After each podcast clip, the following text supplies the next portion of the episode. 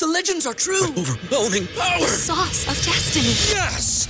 The most legendary sauce has arrived as McDonald's transforms into the anime world of WickDonald's. The greatest flavors unite in all new savory chili McDonald's sauce to make your 10-piece Wick Nuggets, fries, and Sprite ultra powerful. Unlock manga comics with every meal and sit down for a new anime short every week only at WickDonald's. Ba-da-ba-ba-ba, go! At participating McDonald's for a limited time while supplies last. If you're a woman over 40 dealing with hot flashes, insomnia, brain fog, moodiness, or weight gain, you don't have to accept it as just another part of aging. The experts at MIDI Health know all these symptoms can be connected to the hormonal changes of menopause. And MIDI can help with safe, effective, FDA approved solutions covered by insurance. 91% of MIDI patients get relief from symptoms within just two months. Book your virtual visit today at joinmidi.com. Carolina Panthers fans have an insatiable thirst for Panthers news and opinions. Only one podcast roars ferociously. It's the C3 Panthers Podcast. What's the deal, Panther fans? It's your boy, the Professor, aka Tony Dunn. It's the C3 Panthers podcast brought to you by CarolinaCatChronicles.com, where every Tuesday night we chop up the latest Panthers news and opinions. I'm hanging out in the Vivid Seats studios with my homeboys tonight. Cody Lashney in the house. How you doing? Tony Dunn, we have made it through six weeks of professional football. Holy shit, we are on to a bye. The chat room is lit. Underground West, Antoine Anderson, Ken Die, Legacy Lynn. Everything is rolling. I'm here wanting to talk about some Panther football. Tony Dunn, ain't nothing to it but to do it, brother. Let's roll. Who else we got in here tonight? CK's in the house. How you doing, my friend? living the dream, man. Feeling a little under the weather, but uh, not uh, emotionally, just physically. Well, you should be uh, happy because the Panthers are on a four-game win streak, and uh, we, you know, I mean, things are looking up right now. Except for the conversation tonight will not be one just of celebration, but the continued hair pulling out. You don't got any hair; you've already pulled it all out based on the Cam Newton conversation. Greg might pull his be- Greg might pull his beard out. Look, he already pulled his hair out too. He might pull his beard out after we start talking about this Cam stuff. Greg, the Bat Daddy, or I should I call you the Stat Daddy? How you doing, my friend? Yeah. I'm doing great, man. But you always set me up after Cody Square, and I can't I can't match what they have to say. So uh, I'm just glad that we're halfway through the season almost. we are in a position to win the division, and we have the third best record in the NFL right now. So you know, I like it. We'll be we'll be uh, Cody. Tell them what we're going to be talking about tonight. You said uh, some pretenders. Are we trying to figure out who's real and who these pretenders are? Yeah, so uh, if you've been listening to me on the show, I have this theory that you don't see what teams are legitimate until after week six of the NFL season, and that is where we are right now. So we're going to go over who we think the actual pretenders versus the real contenders, who they are in the NFL right now. And I think we have some differing opinions. So that might uh, that'll make a fun discussion. We're also going to be talking about Cam Newton and the story that has come out with Mike Freeman saying there could be upwards of 10 teams willing to trade for him, and the idea that the Panthers could be considering, or at least. I don't know what I don't even know how to say it in the way without just getting mad about it. But the idea is that um, will Cam Newton come back? When he will? When does he come back? And what will that situation look like if Kyle Allen keeps winning? We'll you know, peek a little bit at back at this Buccaneers win right here. Talk a little Dennis Daley, and also tonight, guys, we've got Peter Panacy with the Niner Noise, a longtime friend of the show, going to come on. And already we're got a, we got a long time with the bye week ahead of us, but we're already preparing for this Niners team. So if you guys are ready to talk Panthers, go ahead and smash that thumbs up button, subscribe to the podcast, and remember if you're trying to get to a game, check out Vivid Seats and use the promo code Overtime. They can save you up to $100 on your first ticket purchase. That's Vivid Seats promo code Overtime. Let's get into it, guys. We can't not. I don't know if there will be a time in fact, I've continued. I've been saying this is that until Cam Newton is not a Panther, and even probably after that for a while, there may not be a show we ever lead with with anything but Cam discussion. It is all. It's been this way for eight years. I see it for the rest of the time Yeah. here. The Panthers win, guys. We extend the win streak to four and zero, and then some rumors with an Adam Schefter report saying. Uh, I don't know what it said, guys. What have you guys heard about the Cam stuff before I tell you what I've heard? So everything uh, that I've heard is that um, one anonymous AFC executive said that he knows at least ten teams would be interested in trading for Cam Newton, which uh, says a lot of uh, really high up people in the NFL believe you believe Cam that? Newton has juice left to him. Well, I mean, listen, this is just what people report. These executives, they'll they'll talk to people that they know in the media uh, and you know anonymously. But do I believe? Yeah, listen, I believe there are certainly people that would that would kick the bucket on Cam Newton at this point in time. You're going to tell me if you're the Tennessee Titans that you wouldn't love to have Cam Newton on your football team? I mean, they bench Marcus Mariota. The Bears. I, I mean, there's a there's a lot of uh, people that still believe in, in Cam Newton, and the report even said that people inside the Panthers building believes that Cam has something left as well. So that's at least something to throw in there. 89 J Stubbs, thanks for the support. 399 Love Bomb in the chat room. Um, it's uh, when we talking about this, 10 teams. First of all, I think this is all blowhard kind of shit. I think this is guys puffing off at the mouth a little bit. Is that how do you calculate 10 teams? Of course, 10 teams would be interested if it was a third round pick or a fourth round pick. Is it two first round pick? Right? I mean, these are weird questions. What is most interesting to me about this, guys, is that we're, I mean, this shows that Cam Newton is like, wh- why are people turning the page on him? Why are people turning Yeah. the page on Cam Newton? And that goes out to, Cam, to Panther fans. The idea that, like, what we don't even know, like, that tells us that he can only be so hurt. Well, you, know, the thing that bothers me the most about this article, uh, actually didn't bother me the most, is, is the fact that Adam Schefter said it. Because if you're going to take something to the bank in the NFL or some kind of rumor, that's the guy you want to listen to, man. He he's got a good inside on, or inside deal on what's going on, and he's usually pretty right when he brings something up. Like he didn't put his name on something without having some kind of validity to it. So if he says that, that means there's definitely been talks and there's been uh, inquiries into what could happen if Cam Newton didn't come back and if we got rid of him. And it, that bothers me because that means for me it's it's more of a real deal. CK, what have you heard about this? you know, so there's a couple of things. Schefter's report, if I'm not mistaken, obviously they talk about the trade part of it, but I also believe that he talks about Cam Newton returning after the bye to practice. So Right. there's a positive spin that's involved there. Now, what I what I think is an, important to note with that report is it doesn't say Carolina is fielding these offers. It just says there is interest. Now, the issue that I have, and I think any body in their right mind would be able to agree if you put Cam Newton and Kyle Allen up on the block, nobody's going to be going after Kyle Allen for a trade. They're going to be That's- going after Cam Newton for a trade. Right. Let's be honest. So l- listen, I just want to jump in here, man. Uh, listen, I hate media in general.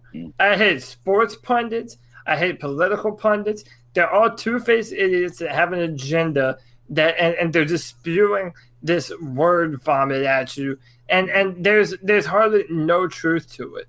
I mean, you have people like Willie McGinest and and people on NFL Network talking about, oh, but this is Kyle Allen's team. You can't go back to Cam Newton after uh, what Kyle Allen's done because the same old shit that we've heard for years now. Cam Newton is inaccurate. Cam Newton uh, can't hit the middle of the field. Cam Newton isn't going to be able to get the ball to Christian McCaffrey like Kyle Allen is. And it's all BS, man. Everyone, there's like a built in bias against Cam Newton. And the fact that no one is having the discussion that Teddy Bridgewater should be the long term quarterback for the Saints, I mean, come on. It, it, tells you the different standard that these two are held to. So, I mean, listen, my, my opinion on this is well known, but this is still Cam Newton's football team.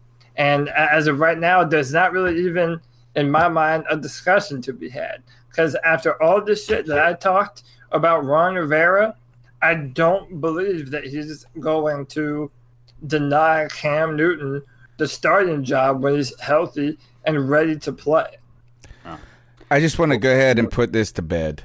The idea that the Panthers would be considering trading Cam Newton or even not starting him with when he's not healthy is the dumbest crap I've ever heard in my life. And I want to remind people that Kyle Allen, thank you very much for what you've done. I'm rooting for you to be great. I want you to be undefeated. I want the Panthers win the Super Bowl. I don't care if you're ho- hoisting the, the trophy. But I promise you this I'm not going to forget what Cam Newton does and has done for this team for the last decade. And what you cannot just tell me that this idea, the flavor of the week, that's what it is, is what have you done for me lately is the issue here. And it is, we haven't seen Cam Newton in a year really playing at an elite level. Okay, I can remember a year ago. I know that Cam Newton can do all of the shit that Kyle Allen has done to this point. I'm thankful Kyle Allen has played well. I'm thankful that he has helped us and contributed to winning four games. But I know that Cam Newton could do the same damn thing and a lot more. And it's not a knock on it's not a knock on Kyle Allen. We cannot just you cannot uh, the analogy guys is this is that if you're a married man and you're in a good marriage like I am with my wife, we've been together married 13 years now, right? That woman has helped me become the man I am and she makes me better every day of my life. But I can't if the first 20 something year old that cuts me some eyes and smiles at me and is I mean, yeah, maybe they're kind of cute, maybe they got a decent personality, but to think that you just jump ship and go off with this young little girl and that you're going to be better for it, it's a mistake. And before you kick your woman to the curb, we got to remember Kamina, Auntie Cam, all of it. We love you. And and I just want to say say jump in and say one more thing real quick here. And I, I believed what I said at the start of this season that you have not seen the best version of Cam Newton that there is to have. Okay, but he, he injures his foot in the preseason, and then all the work that he's put into changing the way he plays, uh, it, it all it, it derailed the whole process. I'm saying Cam Newton has put his body through too much and done too much for this football team for him to be denied the opportunity to present the best version of himself for this football team and for his teammates. I love what Kyle Allen is doing, but anyone that thinks Kyle Allen is doing something that Cam Newton can't do, I, I, I question how much you know about football. And that's all the people who get paid money to talk about this as well. Go ahead, CK. So one of the things that I, you know, I love this being able to show how biased um, as a as not only a society but as a as a NFL uh, organization, the media fans are. So I want you to put two things in perspective.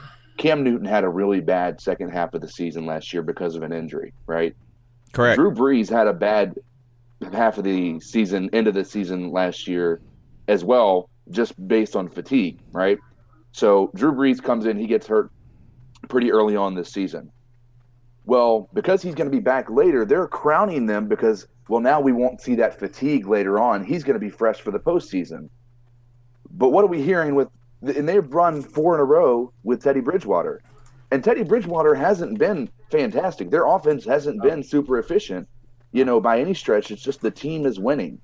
Um, but with Kyle Allen, all of a sudden, he is the future. Cam Newton needs to go to the wayside. When in all reality, if I'm looking at it from the same perspective, Cam Newton should come back as fresh as possible and with as little wear and tear for the postseason when it comes around.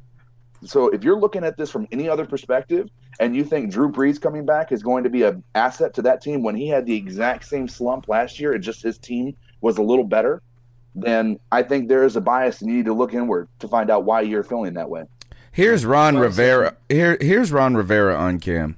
Ron, there's a, a report from last night from Adam Schefter about Cam Newton returning to practice after the bye week. Can you confirm that report? No, I can't. Um, you know, I mean, the problem with it is, you know, Cam has epitomized, you know, what, what, what we asked of him of, of being a captain. He's been there in support of his teammates. You know, he's been around. And, and when we met, you know, when we first got together and talked about this, you know, we told him, hey, we're not going to put pressure on you. You know, we're, we're going we're going to hold tight. We'll hold the fort down. Our guys will play. So until you know he's 100%, until he's ready to roll, we're not going to address it. I mean, he's done everything we've asked, and you know, and, and the people have been, you know, well, Wagner's not been around. He's been around. We just don't want them standing on the sideline for four and a half hours, you know, for no reason. And and uh, and that's the unfair thing about it. You know, we didn't want If to take them on an eight and a half hour, nine hour flight. Um, so I think people need to, to understand that, that the young man's done everything we've asked. I'm trying to stay true to what I told him. I'm not going to put that kind of pressure on. And so until we have it confirmed with our doctors and stuff like that, you know, we're going to, you know, continue to do what we're doing. You have to be. You said All right, so there's Ron Rivera on the Cam Newton situation. Uh, there's just one thing continued is that Smoke Wagon at Smoke Wagon underscore SZN. I'm pretty sure that he may have written for us at one time. He said this: they were moving on. This is on Twitter, and this caused the biggest fight I've ever, one of the biggest fights I've been on in like a month. They were moving on from him after hi- this year, healthy or not. Roughly 20 million reasons why. Everyone thinks this is sudden based on the injury, when in fact the injury just moved up the timetable. This was the plan when they invested a third round pick into Will, Will Grier. And I just call bullshit completely on that perspective. Is the idea that any our plan had something longer. The Ron Rivera and Marty Hurney if Cam, their whole plan this year was if Cam didn't work, they likely were out of a job. They're very fortunate at this point that things are going well. And right now, we're not. You know, I mean, things are going on the uptick. But if we would have lost all these games to this point, even if we were close, no more Ron Rivera, no more Marty Hurney, no more Kyle Allen. It would have been a completely new era. So that's that's that. Um, Pete, Peter Panacy is here. He came in early. I thought we had nine at, at, at, at 15 minutes from now. Pete from NinerNoise.com. Welcome back to the C3 Panthers podcast. What's going, guys? Can you hear me all right? We can. Loud and clear. Perfect. Perfect. That's what I want to hear. Uh, so, well, we've been is and we'll take a, a brief break from this and we'll pivot to the 49ers for a few minutes just uh, and since you're here. And let's ask this is you guys are on a winning streak too. You're except for this one. I, I don't know. Did you expect this team to to start out with the ex- success that they have? No, no, not at all. Um, I think a lot of us were looking at the start of the schedule and probably thought, you know, you get to, to five games in, probably thought maybe three and two would be really, really good. Niners started off their season with two straight road games, one down in Tampa Bay. And I don't think anybody really thought the Bucks would be good, but you know that's down in the Florida heat and humidity. Road games are always tough. Niners have one on the road in a while. Steelers at home in Week Three. At that time, nobody thought Ben Roethlisberger would be out, but he was out. And uh, I think a lot of people looked at the Rams as you know the team to beat uh, in the NFC West for sure, and arguably even uh, the entire conference. So to start off five and zero is quite the surprise. And uh, if you're the 49ers, you, it's it's time to start getting greedy. You know, start looking at uh, at pulling off these games, not letting up off the gas pedal. So we brought you in because we're on a bye week this week, but when we come off the bye, we have to tra- travel to San Francisco. So there's a little time, and the team and the dynamics of you guys will change before then. But right now, San Francisco has to make a trip east uh, to to go to Washington, which you would think will be quick and easy work. You want to try to get out of there healthy there, but um, you know, you guys have been you haven't been playing the best teams so far, and you continue to get another easy one here. Pete, do you need a statement from your team going on the road, telling the, telling everyone they are for real? I mean, I don't think the Redskins are the team to do it against. I mean, the Rams were the one that kind of made you for real. Yeah, and I think you know you look at these last two teams, the Browns and the uh, the Rams. You know, the first three weeks I would have said, okay, you know, uh, you're playing some so-so at best squads. You know, Mason Rudolph and the Steelers. Um, but I mean, everybody was talking about the Browns this offseason. They were jam- jumping up and down saying they're FC North champions, and the Browns pummeled the Ravens the week before they played the 49ers, and uh, and the Niners held them to three points. You know, 31 to three. I mean, that was a pretty big statement game on Monday Night Football, and Baker Mayfield's passer rating was like 13 or 17 or something like on just a ridiculously low amount that you don't see. Um, and then, of course, the Rams, they were banged up, but so are the 49ers. The 49ers are banged up too, or down um, two starting tackles, Mike McGlinchey and Joe Staley, um, short in the secondary as well. So uh, I think these last two games have been statement games. Um, of course, when you start to look at the back end of the schedule, teams like the Panthers, teams like the Ravens, you got the Packers looming, uh, the Saints are looming as well. Um, those are the games that people are going to pay attention to. But again, if you're San Francisco, like I said, now's the time to get greedy. Peter, this is Cody. How are you, man? What's happening, Cody? How you doing? Chilling, man. So uh, we're, we're gonna do a segment later on tonight uh, that that I've, I've kind of teased. Uh, and you know, I have this theory that in the NFL, you don't see who the real contenders are until after week six.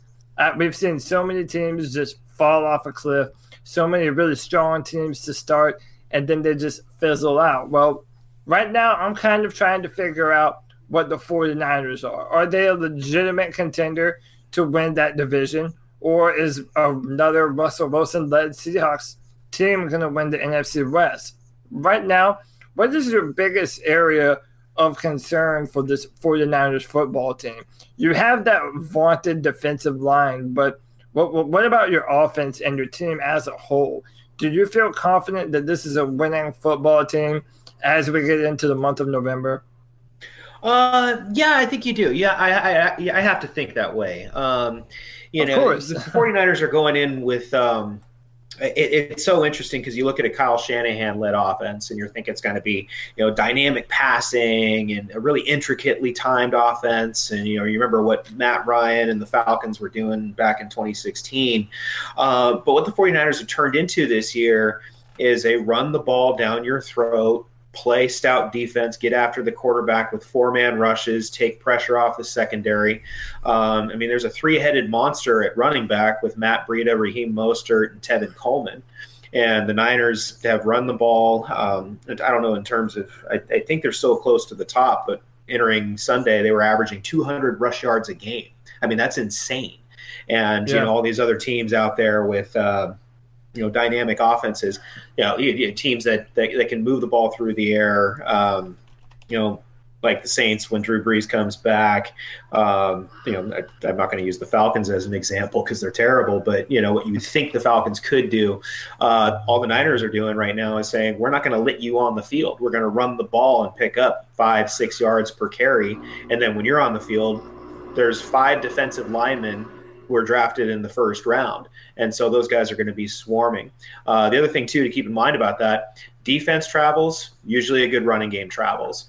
Um, so when the Niners wind up having some of these tough road contests, those are going to be the aspects that wind up going on. And if that's the formula, if, if people stay relatively healthy, the Niners have been tested injury wise already, but if people stay relatively healthy, yeah, they're, they're going to be a contender. Seahawks are dangerous, of course. Um, they're one game behind the 49ers, or a half game. They played one more game, but they have a loss.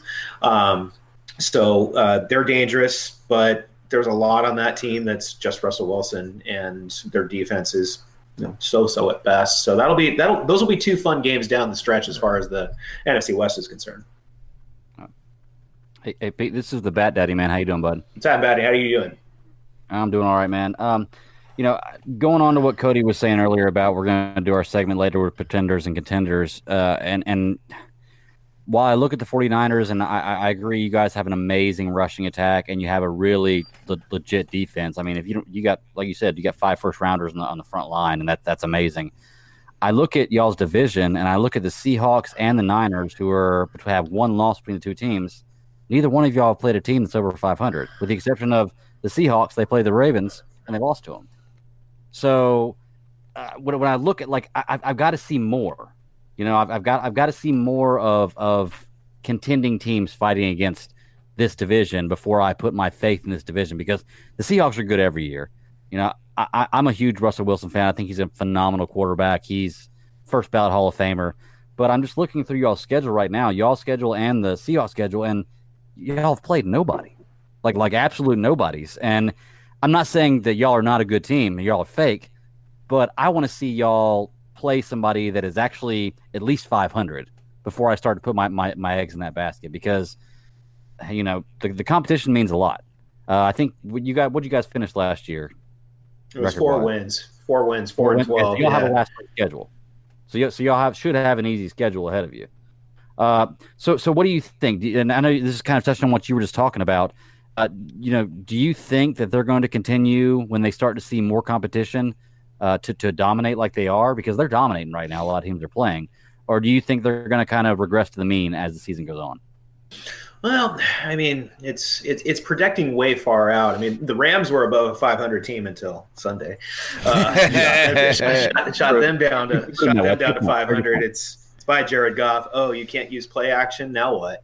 Um, but you know, I mean, I, I, think a lot of 49er fans want to see that. Um, you know, based off what you've seen from the offense and uh, and from the defense. I mean, the pass offense hasn't been overly dynamic. Niners are still waiting for a wide receiver to step up, but hey, George Kittle's doing good. Um, yeah, yeah. So you're going to be circling those games like the Ravens in, in what December. Uh, I, I don't have the schedule in front of me, but that's going to be a winter game in Baltimore. Uh, the Packers, the Saints, the Seahawks, the you know, Panthers. Those, the Panthers coming to town. If that was, you know, I, I would I would be uh, our defense exceptionally worried on that on the road for that game. At, at home, it, it you know I, I don't know how well Carolina's traveling this year, but uh, oh, we're traveling you know, well. The, okay, okay. We so, actually so, our home games are where we stink. Is that it's weird how that works? Some yeah. years like what's going on? So, yeah. but I mean, yeah, the second half of the schedule is brutal, and, and I was going on um, KNBR, the uh, 49ers flagship flagship station just before the regular season started. And uh, you know, just looking at the uh, the back end of San Francisco's schedule, you look at those final five games at Baltimore, at New Orleans, home against the Falcons. Falcons are playing like a Pop Warner team. Um, uh, versus the Rams. The Rams aren't as good as we thought, and then at Seattle. Um, you know those last five games, and then the last six games um, in Week 12, it's uh, hosting the Packers. So you know that stretch is going to be a real challenge for San Francisco. So, yeah, I agree with you. I mean, there's going to be a need for that. I won't say a statement game. I think the 49ers have made statements the last two weeks by dominating their opponents. But yeah. now the next challenge is you need to go up against a team that is, you know, a, maybe a, a one or a two loss team this deep in the season and and either win a tough, gritty, hard fought game because that's a statement. You know, if if Carolina and the Niners are going back and forth. Um, you know, winds up being a 24-21 game, or you know, same thing with the Packers, or you know, one of those Seahawks games, same thing. Um, then yeah, you know, that that would be a statement win of another kind. And uh, I think that's kind of be the next step for the 49ers in order to kind of keep that. Hey, look, you're at the top of the league right now as far as uh, as where your standings are. Okay. Kind of a round hey, uh, question, but try to answer it as best I can. no, you're hey, good. This man. is CK. Um, man, I, uh, I, I just wanted to. This is going to be. I'm going to start out with a statement. I, I, think that all Panthers fans can understand. Uh, we were in the exact same boat in 2015. Oh, they're not really playing anybody good. Wait till they get to Seattle. Wait till they get to Green Bay. Wait till they get to the Colts. Wait till they this and and and so we, everybody had that same mentality. Oh, they're the they're the uh, the weakest undefeated team out there, and then all of a sudden we go 15 and one that season, get to the Super Bowl. I don't think it's fair to write them out quite yet. Now at this point, I think it is fair to say, you know, the 500 thing. Yeah, they, they the Rams were above 500, absolutely, uh, before you guys faced them. But Jared Goff is also in the bottom 10 as far as quarterback rating over the past 10 games. Um, so I mean, they've been winning in spite of him, uh, rather than because of him, and and obviously not having Gurley. But that's not to take away from the fact that you guys dominated every aspect of that game. It wasn't just a uh, a clear cut. We we took one piece away. You took every piece away uh, that they could have possibly put out there. Did the same thing to the Browns. I, I think that it's it's fair to say that it's it's it's dangerous to underestimate the 49ers. Uh, I do uh, think that it's uh, fair to say that uh, the this not this week against the Redskins, but your test against the Panthers with that defense going against Shaw's defense, it's going to be an interesting day, and I'm really excited to see it. But nonetheless, um, I just wanted to make a statement, no question. Yeah, and I think one of the things that is it's it's actually good, and I remember this from 2015. Um, the Panthers use that to their advantage. I mean, there was a lot of chatter saying, "Hey, you guys haven't played anybody. Look at your schedule. The teams that uh, you've gone up against aren't that good." And I can't remember where I read it, but there was yeah, maybe it was on Bleacher Report or something like that. But there was there was some chatter coming out that saying, you know, the Panthers locker room was like, yeah, okay, keep doubting us, keep keep yeah. uh oh yeah keep saying those things. It's it's great. We appreciate it. You know, it's making us want to go out there the next week and just pummel who's next. Oh. And the 49ers are doing that right now. Um, the last two weeks, Richard Sherman's comments to the press, he's like, "Hey, if you said we were a four-win team during, you know, the preseason, consider us a four win team. If you said that we're not that good, keep saying that we're not that good. Don't go back and forth or whatever. And I think what he's doing, I mean, obviously the media is going to say whatever they want, but I think what he's doing is kind of using that chippiness to to to push, you know, the rest of the, the rest of the team, you know, kind of get it a chip on it on their shoulders, um, and that's a wise move. I mean, you feel about how the Panthers steamrolled through the playoffs and into the Super Bowl, and you know, you're kind of blinking, going, well, really, they look at their offense, look at what they did. Like, who cares what they played? They're you know 15 and one. You know, like yeah. at that point, it doesn't matter anymore. Um, and so yeah, so I think if a team can use that to their advantage, hey, look, everybody keeps doubting or questioning or saying that we're pretend or fake. Um, use that to your advantage. Use that as a motivating factor. I think here what we can take away from this, and actually I'm certain of this, is that first teams can only play the teams that are on their schedule right? Is that is so who you know you can only win the games that are on your schedule. You can't beat other teams. And the second part of this is the only reason if you are that people think you're a bad unbeaten team at all or even a bad team that's winning is just because those individuals didn't see it happening before the season started. So the idea was that this was predetermined that the Rams were going to be at the top of the division, Seattle would be next, and then the the 49ers would be at the bottom. At this that was predetermined eh, or or not at the bottom, but Arizona being at the bottom. And since that isn't matching that, is the only reason people are concerned about whether or not the team is a good four win team or a bad four win team or whatever it is. I think though, what you talked about was is you're winning in a different way than what was expected with a Kyle Shanahan team. The defense, the run game, and to speak to that, can you turn the tables a little to Jimmy Garoppolo? Do you? What are your thoughts on Jimmy Garoppolo? Is he kind of coming into it a little bit more? Is he getting better from week to week, um, or is that Jimmy Garoppolo we saw in week one and week two, or against the Steelers was terrible too? Who is Jimmy Garoppolo? Well, he's getting better. I'll, I'll give him that. And um, this is one thing that I think a lot of us uh, kind of have to remind ourselves here and there.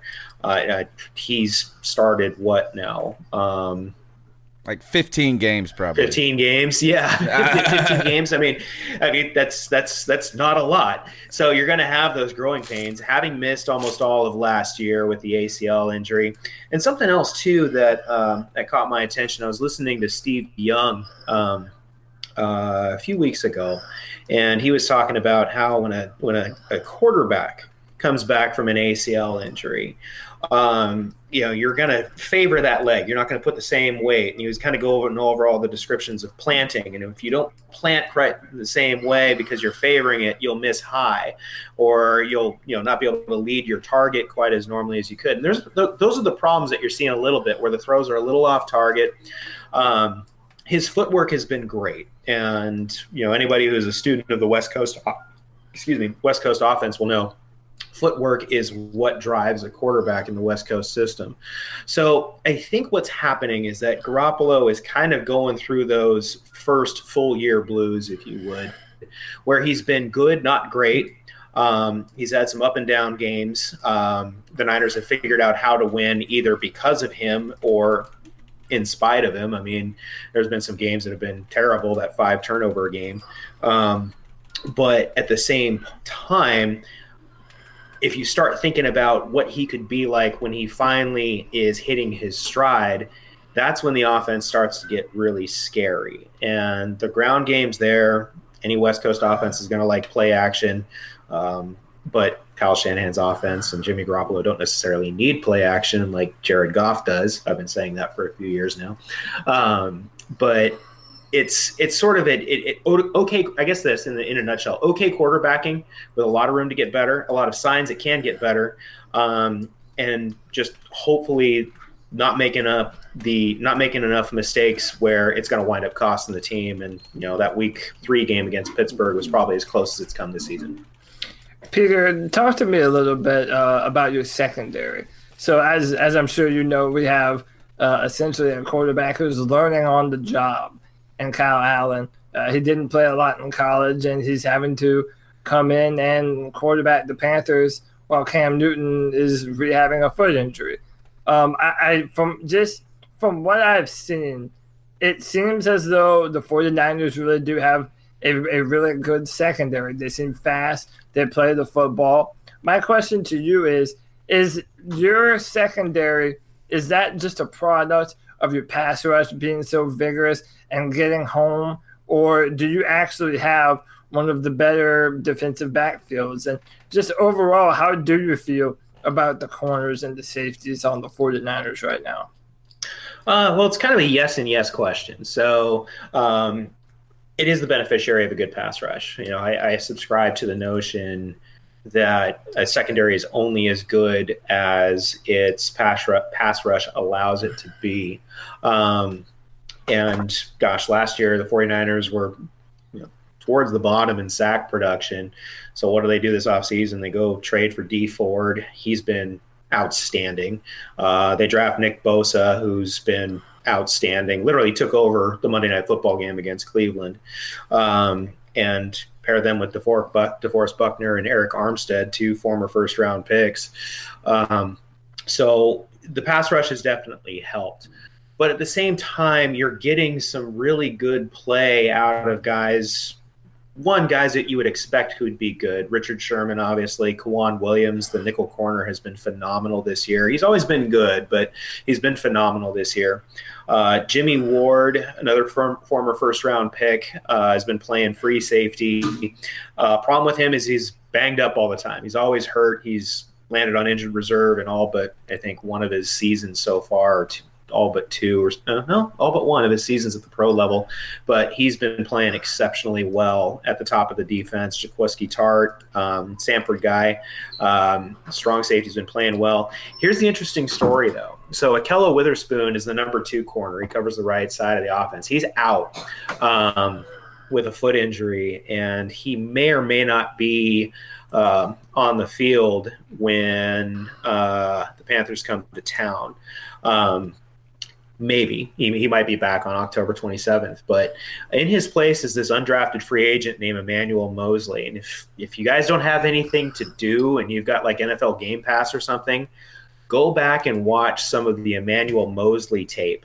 Uh, he's been the fill-in corner for Witherspoon, and I mean you'll see him on that Monday Night Football game you know, breaking up a pass intended for Jarvis Landry, um, using the sideline to box out Odell Beckham Jr. He had something similar against uh, uh, uh, uh, Brandin Cooks on on Sunday. So it's like, you know, you're seeing these players in the secondary rise up, and um, as a result, 49ers. I just looked at the stats today.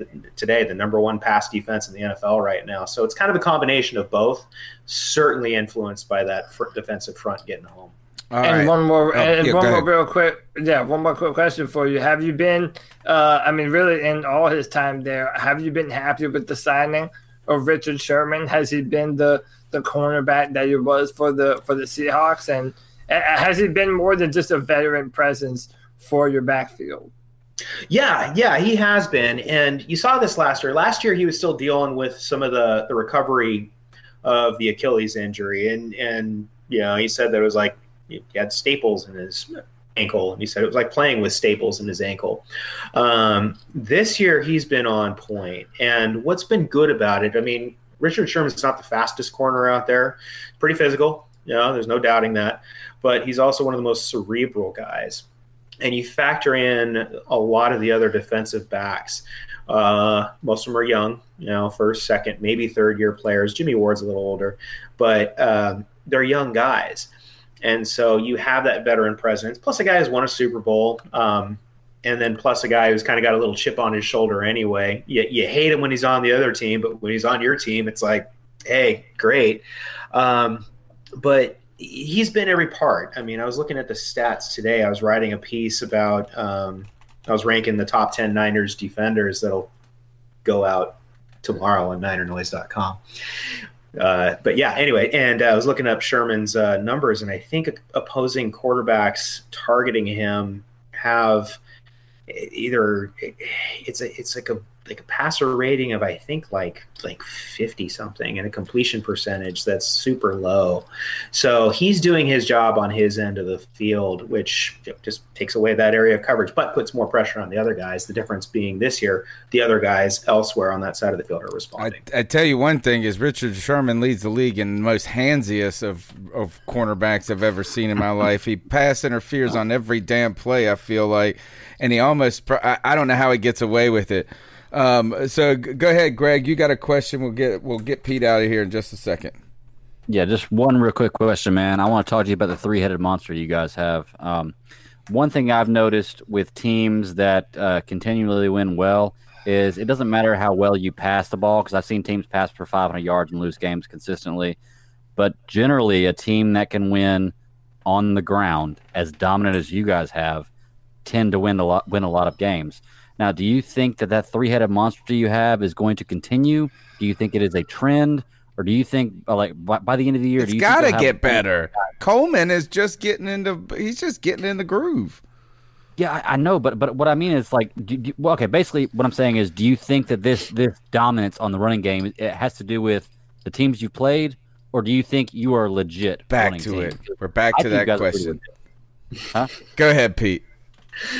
No, it's it's a legit rushing offense, and and that stems that goes to Kyle Shanahan, um, and it, well, it goes to the Shanahan system, and it goes to Mike Shanahan.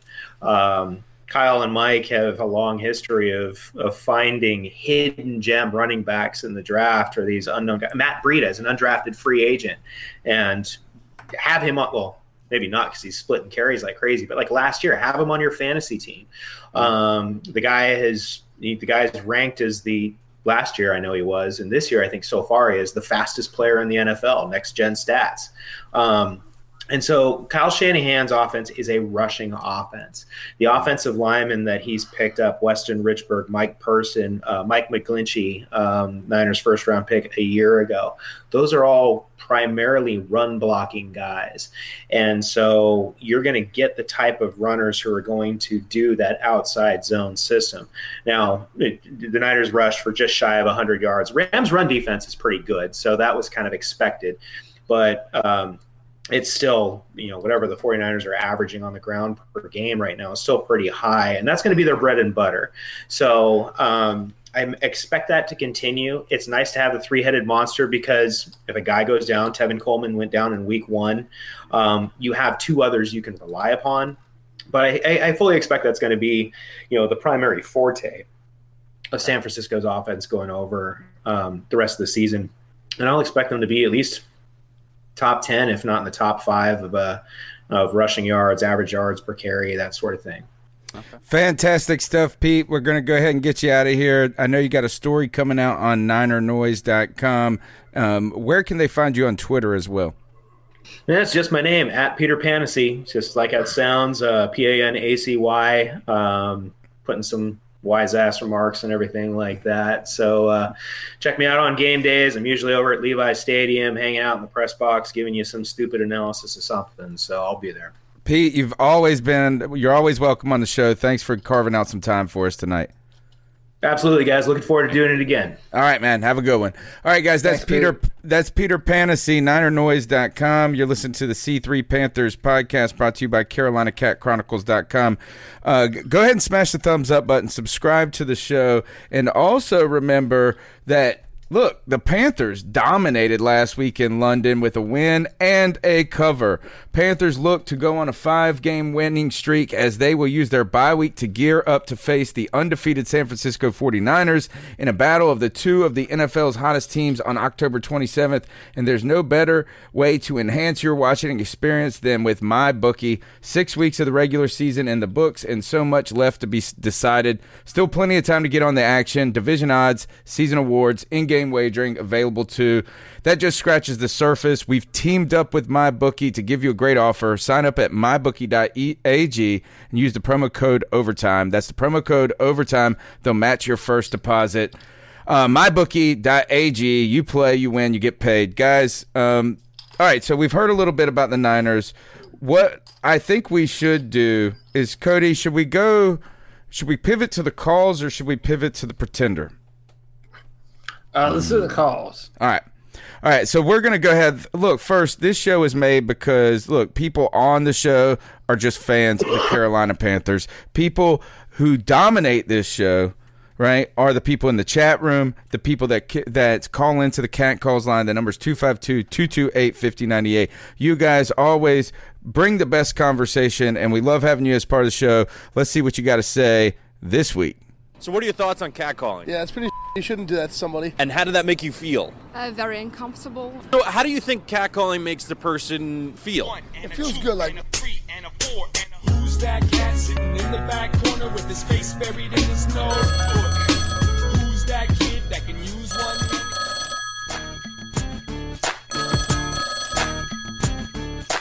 C3, Panther Nation, it's for Jada. Jada. Man, I, I think we really built the brand today. We did what we had to do.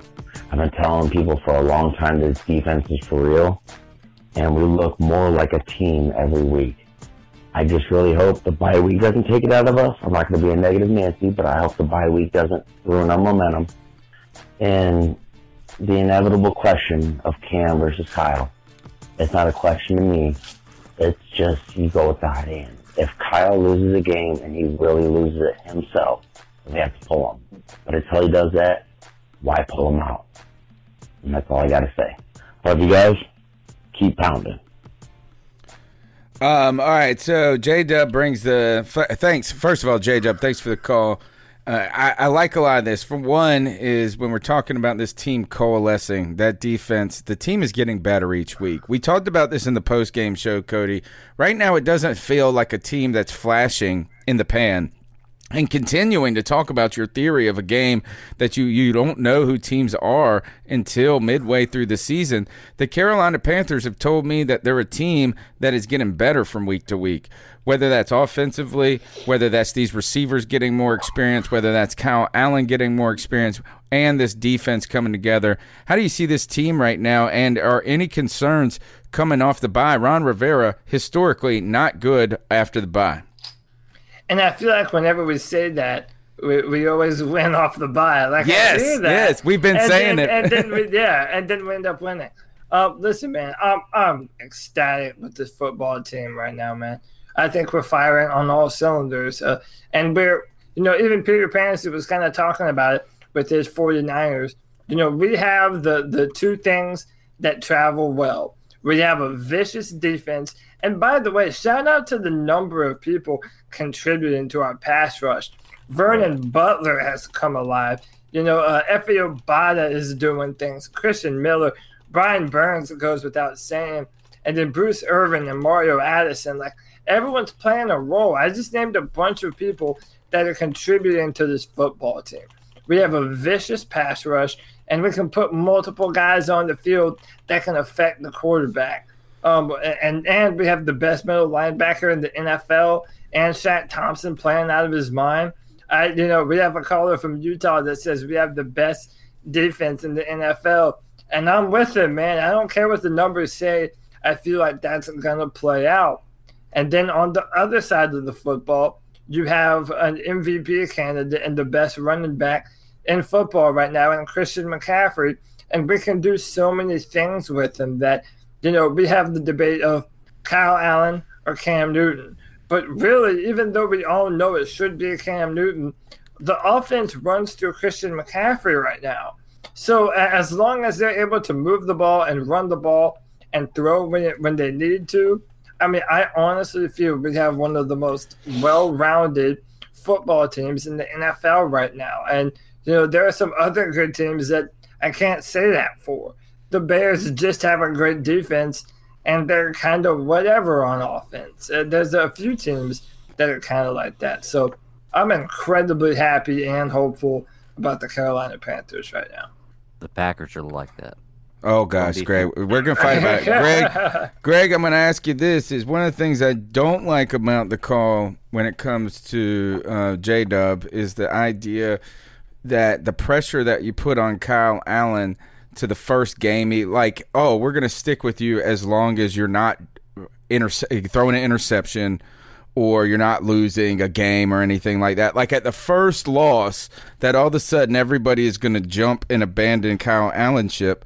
What I think is that I think that conversation also sheds lights on led sheds light on the opposite side of the coin, where when Cam, if if Cam does come back in, the first interception he throws or the first read that he doesn't make or the ball that is off six inches, are we going to go, oh, well, Cam Newton can't play football, bench him, bring in Kyle?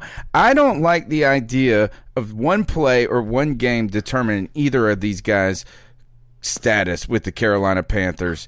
Now, if if if Cam Newton comes in and shits the bed, then uh, we could say, all right, well, maybe he's not ready. Maybe Kyle Allen is the hot hand. I just don't like the one play, one game mantra, dude. No, no I, I, totally agree with you, man. And unfortunately, that's the world we live in. It's a what can you do for me now type world. Uh, and, and it's going to be like that. Uh, if Cam Newton comes back and they give him the opportunity to start again, the first time he has an off throw, the first time he has an interception or a bad fumble, something like that, he's going to get chastised for it. Uh, as far as Kyle Allen goes, I'd like to see him prevail. Uh, you know, pressure does two things: it bursts pipes or makes diamonds. So we're going to see what Kyle Allen's all about when he gets under some real pressure of either losing the job or playing a really good team. Uh, I, I just, you know, like I said, I, I just feel like no matter what happens, Cam Newton is going to be and always has been under that microscope of the second you screw up, you're done. You know, I, I pointed out to Cody the other day there was a pass in the last game where Kyle Allen threw it. I think it was the second quarter where Kyle Allen threw it to uh, to Greg Olsen, and and it was a 15 yard gain.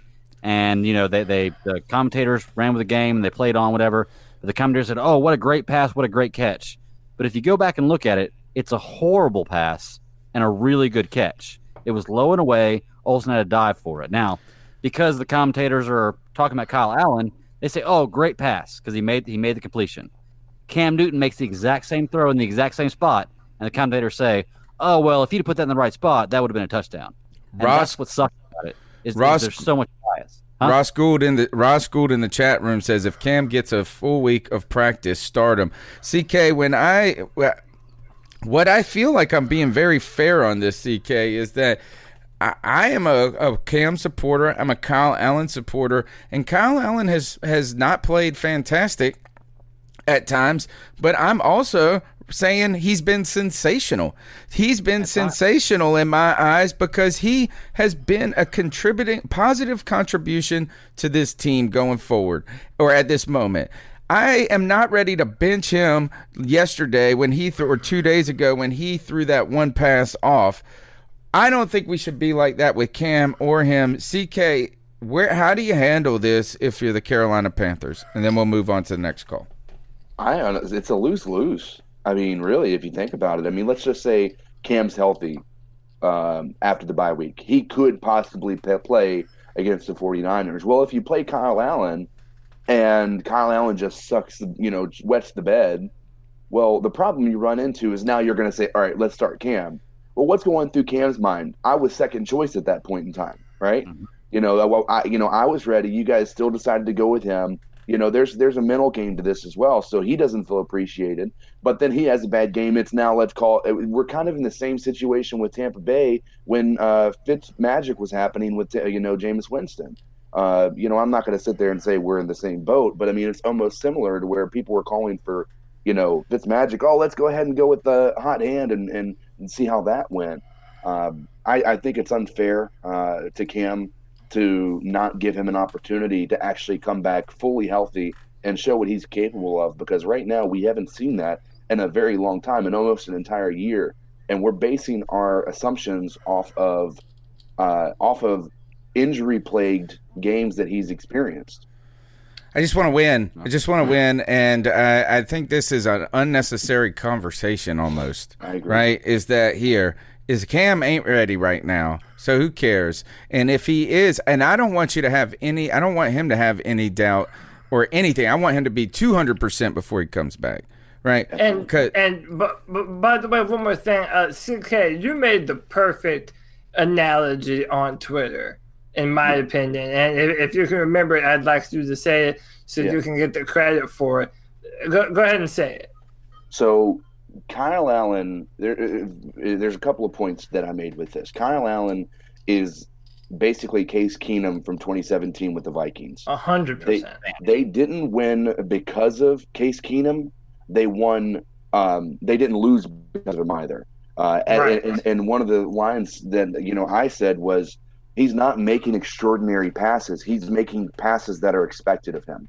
You know, those are things that any quarterback should be able to throw. He's not throwing dimes that are just incredible. I mean, there are a few certainly, but like even if you look at the deep balls, there's nothing that's leading the receiver and allowing them to actually go and score a touchdown. It's a lot of times it's thrown short. And so there's not a, you know, you're not dealing with an elite quarterback. And so the problem you run into when you try to compare the two is it's just not a fair comparison.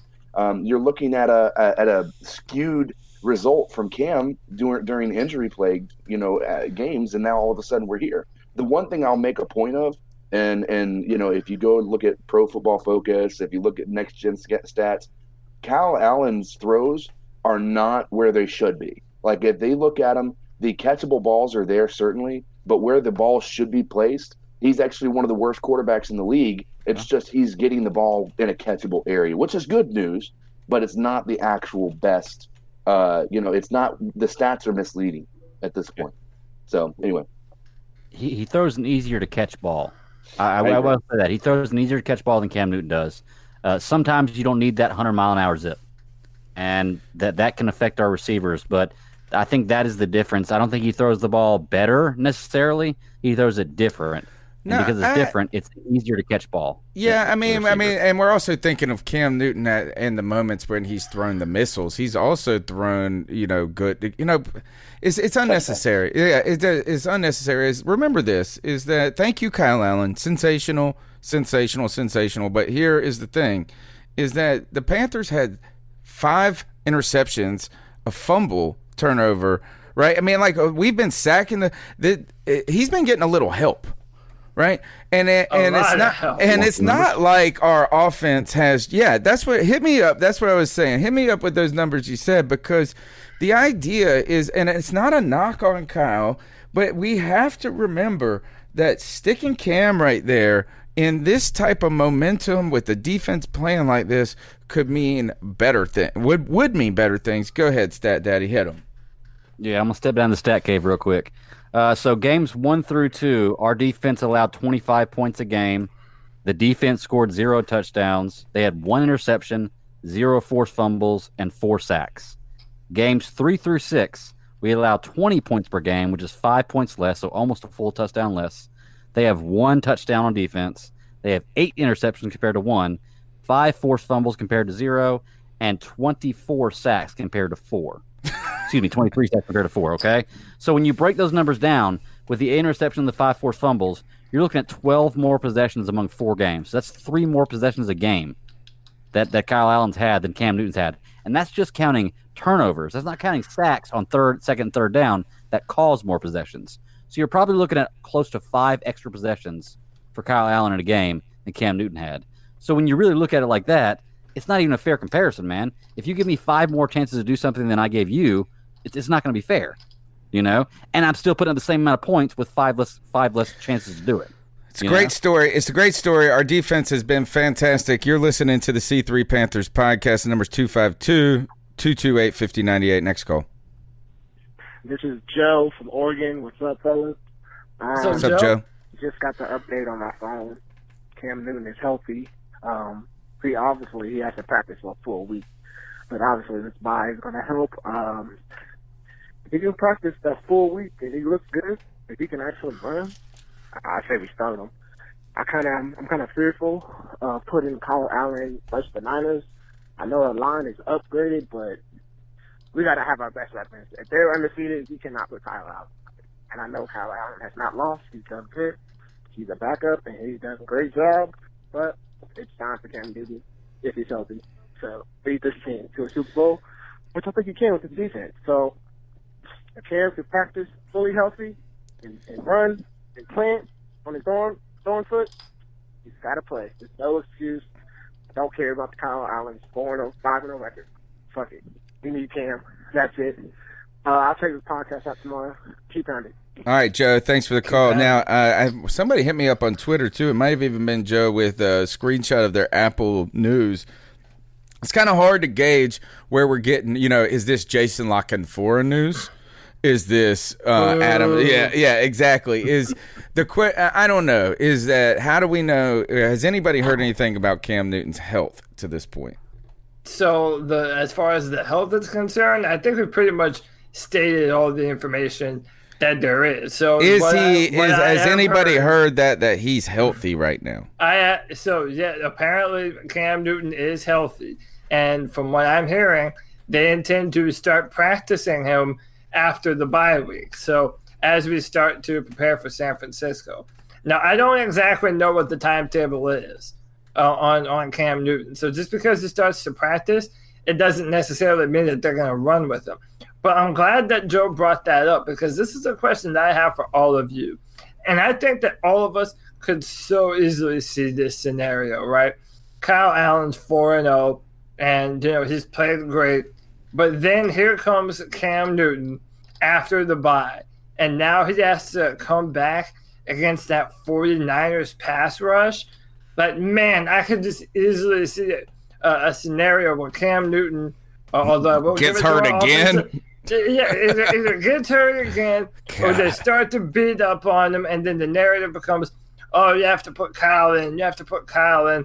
Uh, listen, uh, this is kind of you know where I'm at. I believe Cam Newton provides us the best chance to win a football game, even though Kyle Allen has done well. Um, what, what I will say is, I do worry about Kyle Allen because he's not as mobile. And if you saw what the 49ers did to Baker Mayfield, dude, they gave Baker hell. They gave him all he could handle. Now, when you have a more mobile quarterback like Cam Newton, it does have to keep them more honest. So, I don't know. What what do you guys, if Cam Newton is healthy, do you want him to start against San Fran or at home against the Titans? I want him to start right away if he's healthy. But I also think that that really just tells us what what what is really healthy, right? And what I mean by that is is that if you're worried about him because he's playing a tough pass rush, then he's not really healthy. He's he's he's he's delicate. He's fra- he's too fragile. Then that means you're not healthy. You're almost healthy, or you could be healthy, but you're so worried. And the other thing is, do do you think that when they bring him back, that he's just going to be on a you know wide open when it comes to mobility? I think that they're going to try to shelter and protect him. So for me, is that I want to just say this is that yeah, you start him whenever he believes in his mind and the coaching staff believes in his mind that he's going to go out there and he's not going to play scared. Well, I got a question for you, all, all three of y'all. Would you rather have Cam Newton come back and play a sheltered version of himself where they are keeping him in the pocket, they are restricting his runs, and they are really stopping him from what he's doing, and he lasts six, seven more years of being a mid level tier quarterback? Or would you rather have Cam Newton come back and let them run the way he plays football, what made him him, and we only get three more years out of him that are three elite years. Which would you rather have? Six mediocre years or three elite years out of Cam Newton? But and listen, I don't mind being in the minority on this, and, and I even know uh, there are some people in our chat room that have been kind of echoing this notion too. I don't believe that Cam Newton cannot be a pocket passing quarterback. I don't. No, no, I, I I, don't believe that Cam Newton has to have the threat of running the football, or else he's some subpar passer. And I'm not saying that's I'm with what you. you're saying. I'm with you. But I'm with yeah, you. but um, but especially knowing, like, like you know, a lot of people tried to poo-poo this new throwing motion, and oh, it's not that different. Listen, Cam Newton put real effort into changing the way he plays football. He knows that that is a legitimate criticism that when you run the football all the time, your body just isn't going to hold up like that. What I'm saying is Cam Newton, when he comes back healthy, deserves the right, like Drew Brees did with New Orleans, to show that he can transition to the second phase of his career. He's only 30 years old. We're not talking about a 37 year old quarterback. I'm saying let Cam evolve. Evolution is the nature of the universe, man. And and Cam Newton has deserved the right to show that he can come in and and you know transition to the next phase of his career. And uh, I think that if he does that, then we're going to continuously be one of the best teams in football every single year. I want to yeah, echo a sentiment here.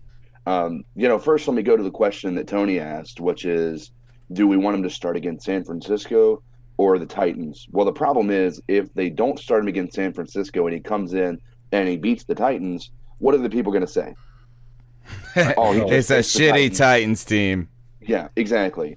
Now, if he comes in and he faces the 49ers and he loses, well, guess what? It's a lose situation there too. Oh, we should have started Kyle Allen.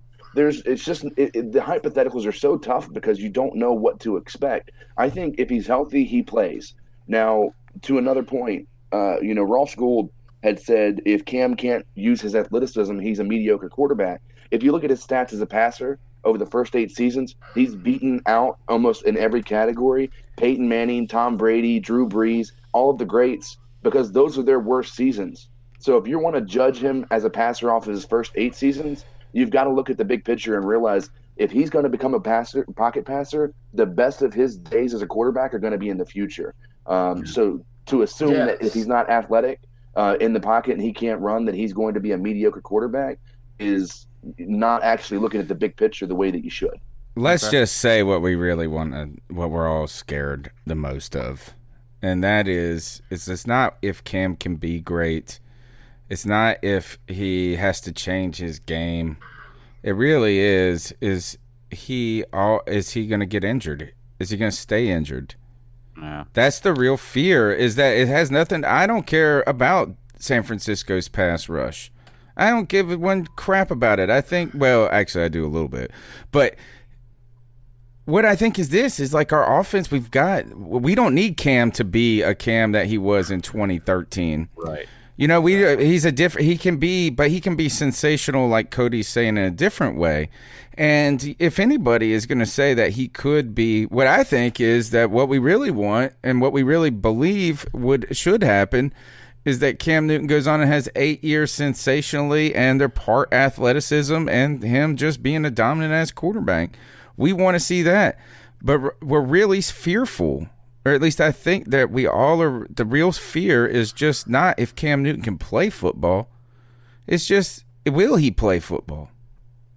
Yeah, I mean, the, uh, health is is such an important thing, and I think at some point, you know, maybe next Tuesday, we're gonna have to have this discussion of how many snaps we're playing McCaffrey again, also, because we do have to think about his long term health. If this is Lisfranc, guys, it like they have said, I'm worried about it. I'm worried that it's going to be like it doesn't matter who he play. Is that that's a thing that a lot of people have talked about just surgically needs to be repaired.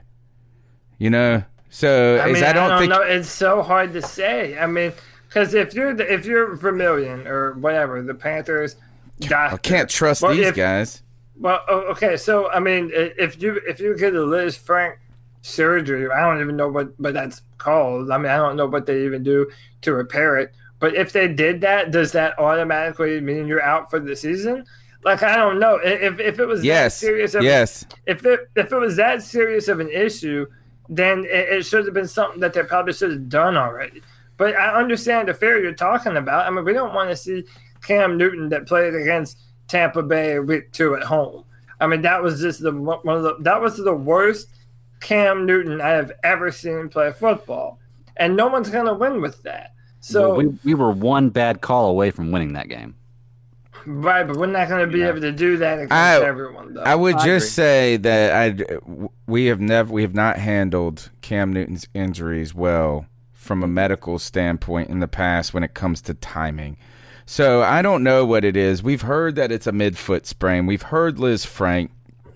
Cam Newton said Liz that it was his Lisfranc that little thing right there. I don't. We don't know, and yes, there are multiple levels of it. But the real fear, that's what I'm trying to tell everybody is chill out, folks, on whether or not Cam Newton is better than Cal out. Well, that's all stupid. We all know Cam Newton is phenomenal. The key is, is we just need to see Cam Newton where he can play some games and not be hurt. That's it. That's it. All right. Um, uh, here, you guys are going to love this. Uh, I was catching up with the head bookie from uh, mybookie.ag, Rafael Esparza, earlier, and I turned off the um, voicemail, right? Because so he could call me, so it didn't go automatically to voicemail. And guess who called? Moneybags Lawson. Here it goes. Hey, Moneybags, you're on the line right now with me, live. Well, kind of live. What's up, brother? Yeah, I just want to say I called a couple weeks ago and I said we was gonna win in spite of Cal Allen, right? So Yeah. yeah. we did. I said that's what you wanted, and uh, that's what you got, right? That is what we got. I mean, the offense yeah. is not great at the moment. It's not bad though. Yeah, I mean, and uh, I mean, he ain't lost us no games, but he ain't won us none either. But I mean, he ain't been in no situations to have to win us one either, right? No, no, and that's what you need to do when you have a backup in, right?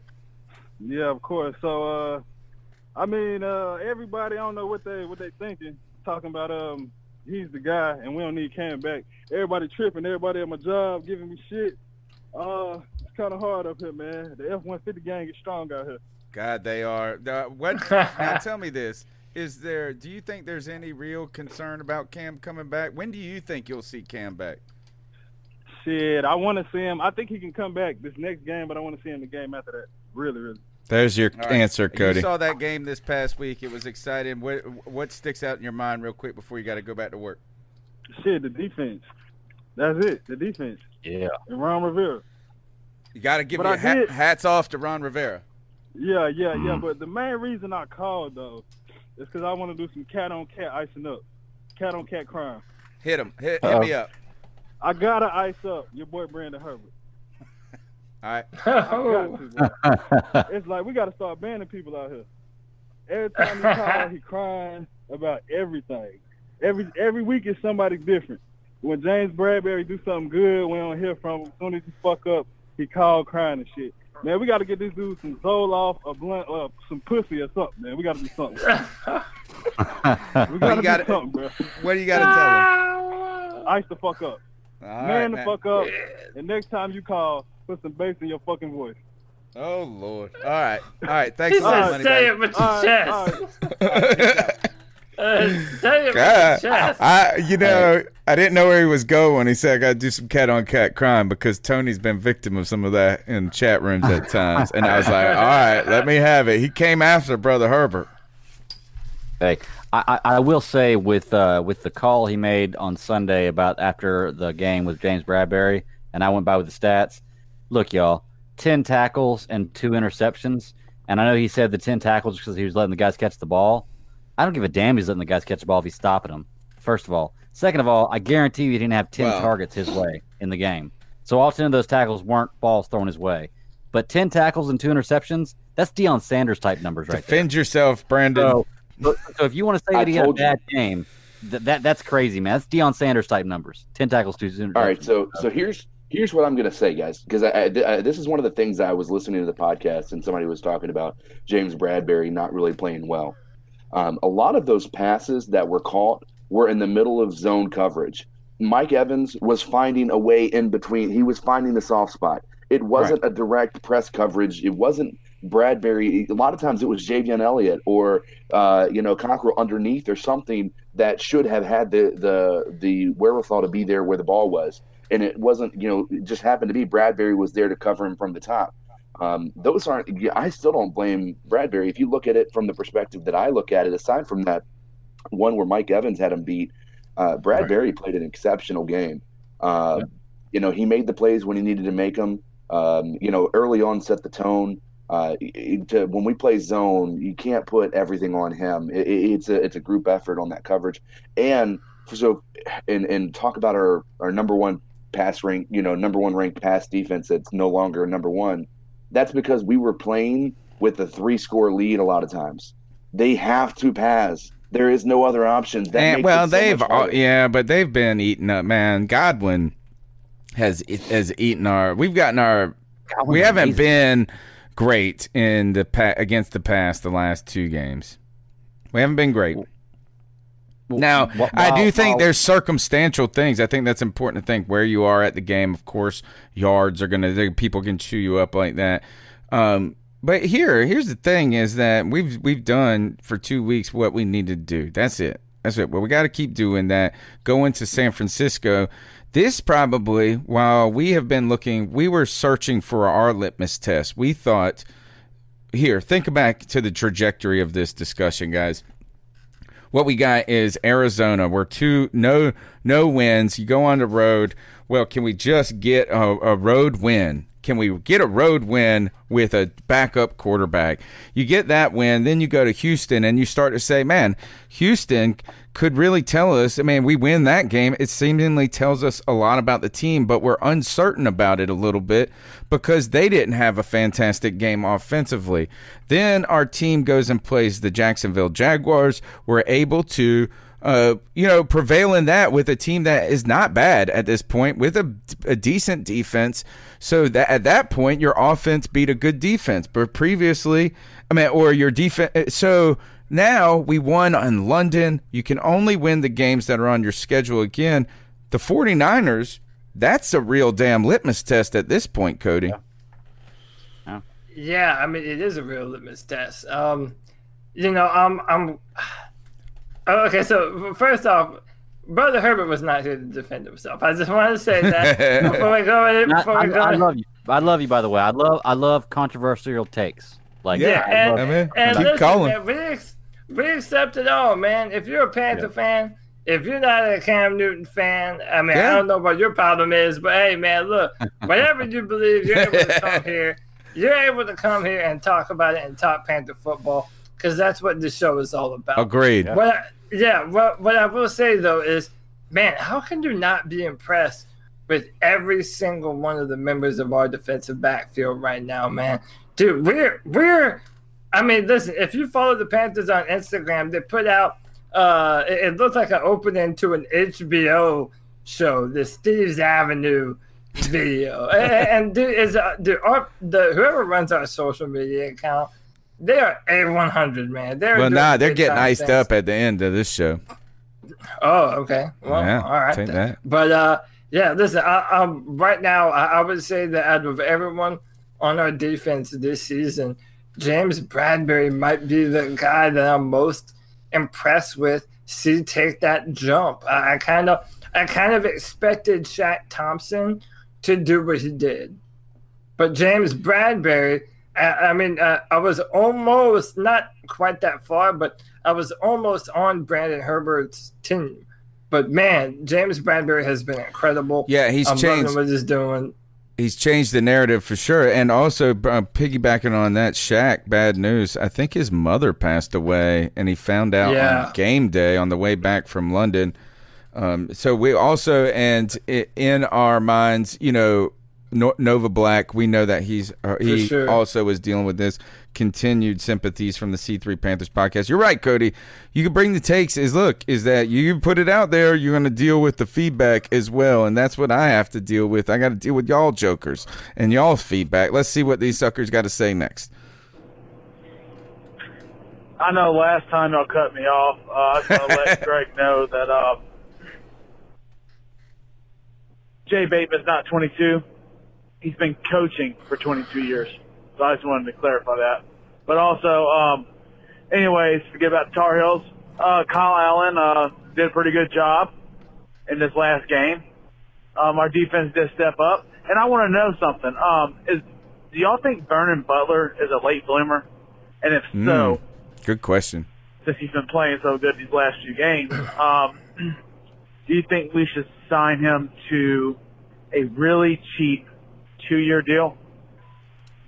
All right, guys, keep Tough- pounding. Take it easy. Thanks for the call. Great question. In a way, is Vernon Butler has been making his name been known. Yeah, and Ron Rivera even talked about it in his press conference. Uh, the him moving to that five tech, which is a defensive end in a three four, has really kind of helped him a lot. Uh, and and I agree. I mean, listen. So this is what I'll say right now. It, it, it's too early to say whether or not we give uh, Vernon Butler another go. Uh, we need to see him do that continuously, uh, do it more than one game. Because right now we have a few good performances and one good game against Tampa Bay. But right now, I haven't seen anything that says, okay, well, we need him to be on our team next year. Um, you know, I, maybe a Daryl Williams type of deal where you sign him to some money and then let him come back. I Well, he won't has- command. He won't command money abroad, at least, unless you know, No. unless you know. So at the at the very uh, the, the worst it's going to be is kicking the tires on him for you know that's good for everybody if that happens. In that point, you Yeah, know, I it- mean, it that is. means he's playing better. They feel okay with him, and uh, and there's no harm, no foul. The Giants may need there we uh we don't we don't get rid of or we get rid of so Yeah, I may need to go and look at tape because uh, beyond those two plays, and and let's be And one play in the Texans game, or Well, the well, or the Cardinals. I think it was one- the Texans. if we're focusing on the Tampa Bay game, the the two plays that we're talking about are the two strip sacks back to back. The first one, give credit to Vernon Butler, um, absolutely, with a little help from Jameis certainly, but mainly that was Vernon Butler making an incredible play. The second one was just Jameis Winston being Jameis Winston, making dumb, boneheaded decisions Agreed. when he should have thrown that ball away at least 15 seconds earlier. Our pass rush was getting him off the spot, but it wasn't Vernon Butler that was doing it. It was uh, everybody else. So it was a really team effort on that one. Um, I don't want to take anything away from him because he made the play when he could have easily not. Um, but uh, I need to look more in depth and actually see his his uh, you know maybe his his uh, next gen stats on you know his pressure percentage and things like that because I I, ha- I don't feel like I've seen it as consistently as Yeah. it looks like. The good news is that if you sign Butler, he's going to be dirt cheap, right? Uh, the bad news is is that we, or the good bad news, I don't know how to describe it. Is that you're right? Is that like the idea of him, um, being a contributor right now is still on the fringe. It's very on the fringe. We got to see a lot more out of him. And it, and right now, the good news for the Panthers is is I the the first round mystique of uh, the you know we you're a first round pick that's worn off at this point. Right now he's fighting to be uh he's fighting to be a league minimum guy or more. I'll say this. I, I, I- I'll say this. I mean, he was looking to have a Kelvin Benjamin type deal where uh, whenever he was done here, he was done playing football. But I, I do think that he's uh, he's now done enough that even if it's not with the Panthers, some team is is gonna kick the can on on Vernon Butler. But I mean, if he's willing to uh, to you know continue to ball out for us, uh, he has the time left to prove it. Well, the only the only question I have about the whole, you know, we have a great defensive line. About the whole situation uh, is when you have Bruce Irvin and uh, Gerald McCoy, Dontari Poe, uh, Mario Addison, Brian Burns. Uh, we have all these guys. If if Butler ends up being the sixth or seventh best guy on our line, and he's still producing the way he's producing, do do we keep him at that point? Like, is he a good sixth or seventh guy? He may not be a good starter, number one, number two guy on our line, but if he can produce the way he has been in the last few weeks as our, you know, rotational guy coming in there, Yeah, it's not a I- bad. That's the Got him in thing. there, right? That's what he is. That's all he can be at this moment. Yeah, but I mean, he's not a bad one. Like, right. he's Yeah. I'm I'm hope he's coming up because Poe's showing up, like people in the chat room are saying. Uh, you've got yeah. Gerald McCoy, who's been playing, who played a fantastic game, and then you know there's them up and comers on Brian Burns and Christian Miller and Bruce Irvin is playing tough right now. This is actually a great environment for Vernon Butler, where opportunity may be meeting uh, some talented a talented front, and he can capitalize on that. Let's go on to the next call. Hey, it's the commish. How's everybody? What's up? I was watching the Monday night game, and it was I was kind of my mind was drifting towards the Super Bowl when we lost and some of the calls. And you know, it's just funny how certain calls they always they always seem to go for like Green Bay, Dallas, and New England. Why is it certain teams always get TV the show. calls? They always you know certain teams always do get the calls year over year. And another thing is that uh, also years ago I was doing some research for an article running for you guys at the time, but the NFL's refereeing, uh, the hiring of officials is the most nepotistic of any pro sport around. And, you know, it's not, so it's not based on talent, it's based on who you're connected to. So that might be look, you know, worth looking into as well. So I'm not liking it, but that's peace out and keep pounding. Ken D, Peace thanks for the pounding. call. The commish, uh, Cody, how do you fix the damn referee situation? So one Al Riveron, the head of officiating, dude, that asshole needs to have been fired. And, and listen, is this just me or is this not hard at all? Why isn't there someone in New York or in the in the booth at the stadium or whatever that's supervising every single play? And whenever there's a flag thrown and there isn't any challenge yet or whatever, they can phone down and say, hey, no, you need to pick up that flag and reverse the call. Like we're talking about, there is not a sports league in the world that makes the money that the NFL does. And by the way, soccer is worldwide, ladies and gentlemen. So it's not like the NFL doesn't have the funds to pay people to get this shit right. I don't understand anymore what they're doing because it's pissing people off to the point where I mean you don't even like the, the listen, I'm not a Lions fan, but the Lions shouldn't have to have the you know say, oh well, you know we should have fought harder and played better when they came up with critical third down stops when it mattered the most. It's mm-hmm. bullshit, and the NFL needs to do something about it. But their ineptitude just keeps the same cycle of stupid uh, on a perpetual loop. Well, you know, it's like I always say, this is a television show. And it is it is the highest rated television show in TV, period. No matter what you if you're a football fan or not, football Monday, Thursday, Sunday makes more money and has more viewers than any other television show in the world. And what sells more on television shows than anything else? Nowadays, reality TV. So what what you feed people and what you people think is reality is what they really buy into. Uh, you know, I commented on this earlier before we started recording. The the the uh, officials did a great job protecting their golden boy because Aaron Rodgers is their golden boy, and and the and the Packers are their golden team. I, I do not like saying that a referee blows a game. The referee on that game last night with the, with the Lions and the Packers blew that game for the for the uh, Lions. they should have won that game. The Packers did not win that game by any means whatsoever, and somehow they came away with the W. And it's going to continue to happen too. Because ratings are better that way. When the, when the Packers are better, ratings for the NFL are better. So they're going to make sure these teams. Same with Kansas City. Kansas. That's, that's why. That's why Patrick Mahomes can look at an official and raise his hands and have him throw a flag without even having that official look at the play. He'll throw the flag. It's because ratings are better when certain teams are better. So Look, look at this. The den mama in the house coming in. She said she wasn't going to be here tonight. Take Susan. She can't help. She got to check on her children. She got to check on She the can't children. Make sure. away. uh, let me tell you this: is uh, let me catch you up, because Cody has just easily solved the easy most solved the problem. Cody solved the officiating problem, and it's very simple. I don't know why it's been so. so it is so hard. You need a coordinating official, a guy who is the official of the officials at that game, like the head guy, and he should not be on the field. He should be in the booth with all of the replays that we see. And we know there is a delay between a play ending and the first but the 10 second unless you're running the most hurry up offense, there's a natural delay there. Right?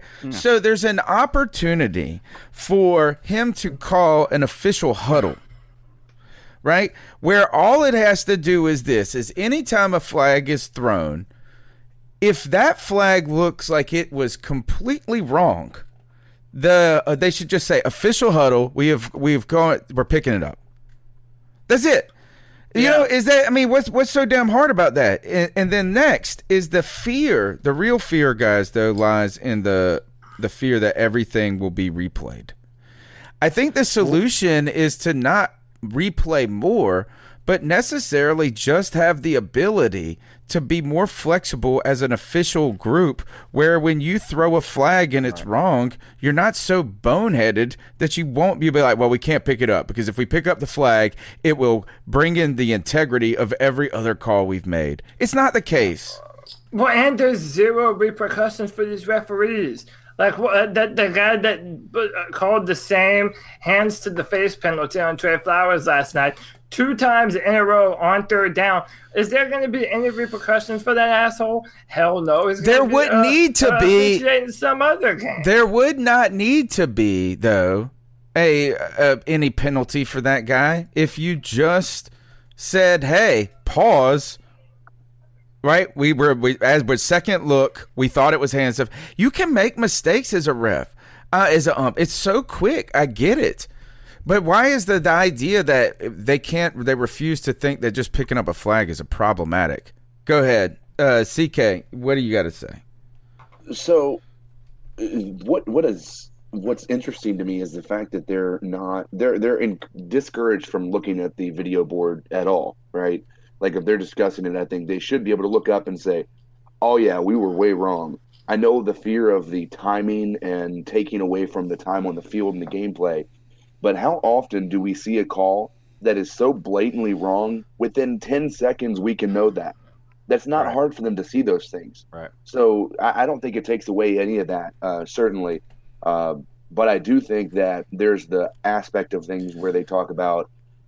I don't think that the referees, uh, the officials, want to admit they were wrong, and I think you're seeing that sentiment across the league with the pass interference. With all, they almost feel like it's a, a, a attack on their ability See, as a referee. the reason the reason they think it's wrong is because they've gone about it the backwards ass way with this challenge thing. Instead of saying we have to challenge plays on the field, what we should just have is that every that somebody's just watching the game. You know, and the NFL can say, "Hey, we're all watching the game. That was not a flag. Boop, red light." Huddle up, take it back. No time, no time off the clock. You know what I'm saying? Is this why is there this idea that even teams have to challenge bad calls? The NFL should just be looking at it and going, you know what? We got it wrong. Move the ball back. Well, you know the problem is Tony, and I think like originally it was because replays took too long. I remember when they brought replays back, it was Right. like, oh, replays are Because they had to go in like, that stupid 15 booth. Yeah, Yeah, they, like they had to minutes call on a phone. Yeah. We don't have none of that. it's all on the headset. Now it's all on the headset. Now, literally, it doesn't matter what challenge it is. It takes two or three minutes. Okay. So let me ask you guys, because I asked my friend this today. Would you rather have a situation where we keep what we have right now, where the only pl- play call a challengeable is in pass interference, that is totally judgmental by the referee, anyways, or would you rather give a team three challenges a game, okay, and they can challenge any play, anything they want to. If you see if you see the replay and you see that that guy's hand was inside the jersey and not in the face mask to stop the, to save the game, you'd be able to challenge that. Would you guys rather have the three challenges of anything you want or keep it the way we are right now? Because the way the officials are going right now and the way the replays are going right now, it's very quick to find out whether it was true or not. You have 25 different camera camera angles, you know, uh, and you have six different officials looking at it. So I'd rather have three time uh, three challenges on any play you want rather than two challenges and the only thing you can challenge is the call on the field or pass interference. Like, makes no sense to me. I, I, ju- I just think uh, whether you challenge it or whatever system you have, there has to be a, a scenario where someone can overturn Yes. and check and check the referees. Because, dude, listen, we could do the referees' jobs.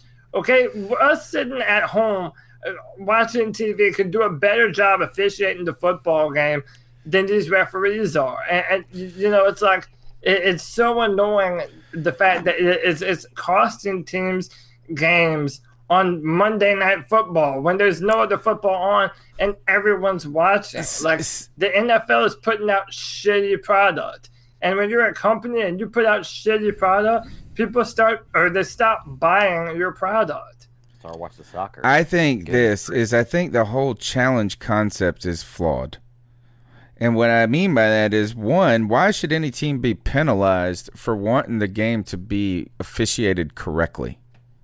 Right. Okay. On So top of that, we saw this with the Carolina Panthers earlier this year where Ron Rivera challenged a play. He got the challenge right, but they said that they couldn't rule on us getting the ball which was and, garbage because that's and the way it then but here that's fine but then we lost our timeout they said Yeah, we lost what our I'm saying. That's so the way it here's what i'm saying is this is why doesn't the nfl just want to get it right? And what i mean by that is exactly what cody said. We don't have to review every play but there has to be some of flexibility to where we say look everybody saw that the ump put the ball on the wrong yard line.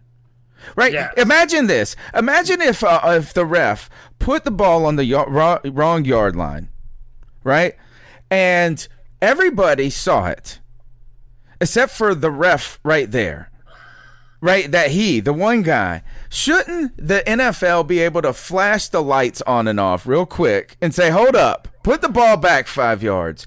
Why is there this idea that we have to challenge it as a team?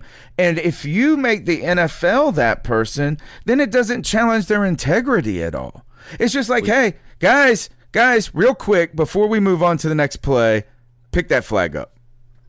Well, you know what it is, Cody or Tony is they'll only make 6.3 billion that year instead of making 6.35 billion that year. The so almighty that, that changes everything. I don't think it you can know? cost a dollar to do this. I don't think it would cost any more than the money that they're paying already. There's just a simple way. Put one extra referee up in the fucking booth. All right, next call. Let's go on to the refs. cat calls. Just one guy that's the the manager of the refs. Right? We have a Full-time refs. team manager, right? You have a team that's managed by a manager, manage the refs. And he should be up in the booth. I'll do it. Hi guys, it's Rich in bozos do London. Um. I've calmed down Both from the you, game. Cody. Had a fantastic time, as you probably. What's heard. up, Rich? Uh, uh, brilliant, absolutely fantastic. Okay, down to business. Um, O line looking good. That's all coming together really nicely now. Yes. seen that our third string left tackle, Dennis Daley, was rated, uh, got the highest grade from PFF this week for left tackle. Um, it was noticeable in the game Kyle Allen had time to throw. Um, quite visibly was able to stand in the pocket and deliver, and he did. Um, it was it was fantastic. That looks like it's gelling. I think Matt Paradis is now starting to come round, get get the confidence. I heard um, there were comments elsewhere about Ross Cockrell now feeling free. He trusts the leg, and I wonder whether the same thing's happening with Paradis now. Um, but anyway, you can't draft too many left tackles. I mean, just do it every year. It's almost yeah. Those guys, Little, Little and Daley, you know, great forward thinking by Hurney, and just generally, um, even if Daley becomes a guard and we have Van Roten for um, for depth, uh, that's great. Um, yeah, secondary look good. We still give up too many points. The play calling is still pretty average. Um, me and the Panthers fans I was with in the third quarter, McCaffrey should have been pulled. He wasn't going anywhere all day. We were up at that stage by 20. Um, bring someone else on. Run Jordan Scarlett. Play do play action with Jordan Scarlett. Um, but McCaffrey didn't need to be out there from the middle of the third quarter. He wasn't going anywhere, um, and it was just quite poor. Anyway, um, bring on to the last thing that you guys should have a real good. Hopefully, if you get this early, have a good chat about. Marty Hurney's got some serious salary cap stuff to think about because we've had great drafts in 17, 18, and it looks like this year. But all of a sudden, Shaq Thompson, Vern, and James Bradberry all suddenly look like they want to get paid. Um, that's that's three people that are looking like they're going to command proper salaries. Um, I don't think any of them are going to be mega salaries, but they're all going to be one wanting. What I mean, if Eric Reid got seven and a half, Shaq's going to want eight or nine that he's on this year. Will Vern re-sign for two or three million, or will he want more than that? Bradberry's going to be high price corner.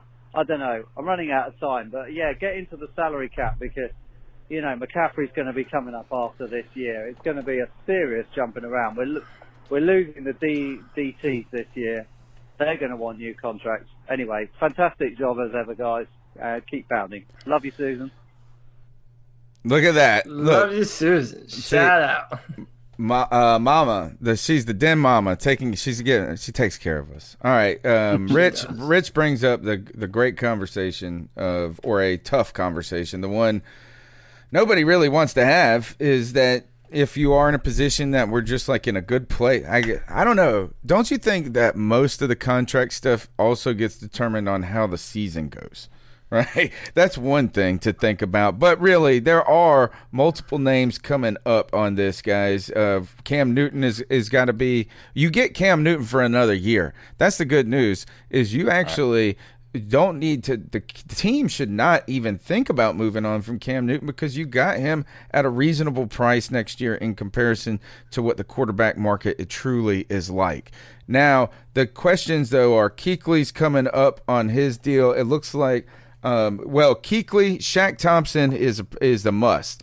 Or Shaq Thompson is that deal has to be done or not. Bradberry as well. We'll start with those two guys.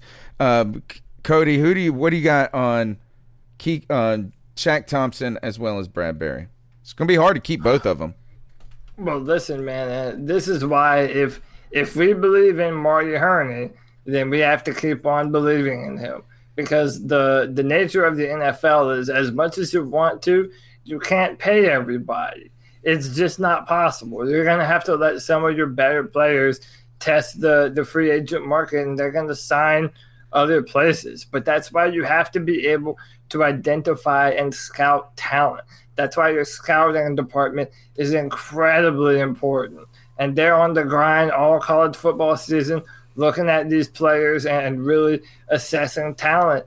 And it's important, man, because your sixth round pick, like Dennis Daley, might turn out to be a, a left the left tackle that you so desperately need. So uh, it, it's important that Marty Hurney continues um, to put um, a, a lot of talent on this football team. But Tony, you raised um, a very interesting point. We have a lot of guys that we have to sign. Luke Kuechly, Cam Newton, and this is all within the next two years. Shaq Thompson, Gerald McCoy is only here for a year. Um, Vernon Butler, I mean not Vernon Butler, uh, Trai Turner and Kawann Short are coming near the ends of their deals. Bruce Irvin is only here on one year. Where is Trey pay- Turner? We have, we Where have is Trai Turner? McCaffrey. What's There- wrong with Trai Turner? Can someone Uh, tell me? I don't even know where he is. I haven't even heard anybody talking. Is he like really, really hurt? Like I don't even know. Like we we haven't even thought about Trai Turner for like three He's weeks. With the team. I don't know if there's anything to worry about there. Gosh, I don't know. I'm just yeah. I mean, not only I don't want to hear about his contract. I want to about hear about him coming back to play. But yeah, I mean, look, the list goes on and on. You can't keep everybody, right? And Marty Hurney either um, believe uh, well, he's done some work, but you know, you got to see the finances. It's gonna be hard. Sorry for interrupting, Cody. No, uh, you said every. Go ahead, CK. Well, um, I have an interesting take on that. Um, do we know how much Cam Newton's supposed to make next year if we keep him on the roster? I think Um, 22 or something. I'll look it up. Around- money if you don't keep- I, I feel like it was a very minute amount as far as to the salary cap. I feel like we had a very front loaded deal with him, if I'm not Mm-hmm. mistaken. I could be wrong. Um, only reason I bring that up is 2020, he gets paid 20 million dollars. 21 million. eh, 21 million dollars against the cap. So my question then becomes: Right now, we have a situation where if Kyle Allen continues to ball out, he's an unrestricted free agent next year, right? So we have to pay him either we have to pay him decent backup money or we have to pay him to be a starter. So my question is: Do you pay him or do you pay Cam? because there might be a situation where one of the two is not going to be on the roster next year. Well, I have to say with that with that have to that only comes up if somebody else offers them the money. You know, like th- that's the unrestricted part. Is, is we only have Well, to I pay that promise you, somebody somebody will offer him more than six hundred thousand dollars, though. What he's getting right now. Absolutely. Yeah, you know, what I mean, sure. you, you know, he's going to get more. Is that eight million? Is it ten million? You know, that's that eight million is is top backup money, right? But you're talking twenty million dollars to get a starter in this league. That's why I think this is the good news. Is you No, don't gotta for a starting quarterback. Yeah. No, way more than that, dude. Okay. 27, 28 million. Well, to get yeah, to get okay for the for the top ones, but I'm saying this: you can't even go get a bum for like eighteen million dollars right now. That's now. what I'm saying. You're going to Right. eventually, you're going to essentially pay more. and you don't Kyle have to pay Cam Newton because you already are paying him. So we're in a great spot. Is we get to see if Cam Newton can finish out that, and then after next year we can deal with Cam. The real questions come back though to Bradberry and Shaq and Luke, who is not necessary. He doesn't get done next year or the year after, but he's going to be years left, costing fourteen million dollars. So you've got to say, can we pay two $14 million linebackers? That's going to be you can find tough. a- I think you can find a situation with Luke where he wants Shaq to stay. So let's restructure. Let's make sure we. I think you're right. For, Shaq, because I don't think he wants to have a situation where he doesn't have his guy back there. And Shaq Thompson, I'm telling you right now, those guys are tight. As much as people might not see that, I I guarantee you. I mean, if you look at Shaq Thompson's uh, Twitter feed after he his mother passed, um, Thomas Davis commented and said, "You know, I'm sorry to hear that, bro." And uh, and and Shaq said, "Yeah, my mom loved you and Luke, right?" So I mean, these guys are family, dude. Like, I, he does not want Shaq to go anywhere. I'm telling That you. has a lot to do with it. Well, you know, I got to look at it. The average, like the the mid tier linebacker salary is is it ten million dollars, and the mid tier cornerback salary is about fourteen million dollars. Okay, so, So, it's going to be easier to I keep think- Shaq than it is to keep Bradberry. You're saying? Well, I think we keep both of them. To be truly honest with you, because even though I I, I- I boast up Bradberry, he's not a Pro Bowl cornerback. He's a good cornerback, and he he does a job well. But he is not a top ten, or meh, top twelve. Well, okay, maybe top ten, maybe not top five cornerback. Okay, so you're not going to have to pay. You're going to pay him that mid tier money. Same way with Shaq Thompson. He's great, but he is not top five. You're going to pay him mid tier money. You know, so, so for for an average of ten million and six and fifteen million, we can make that work. Now the salary cap goes up this year. Every year, the salary cap goes up. You know, Yeah. So, so it adds more money to what you can put in. But let's let's keep it 100 though. So Luke is balling out, and uh, listen, we all know who Luke is, but uh, uh, when we have to sign him, that'll be a linebacker that has been in the NFL 10 years, and he's had concussion concerns. So I mean, now I'm saying, okay, in that scenario, you're probably not paying Luke uh, you know, whatever they're going to pay Leighton Vander Esch in Dallas or whatever the, the new big time contract.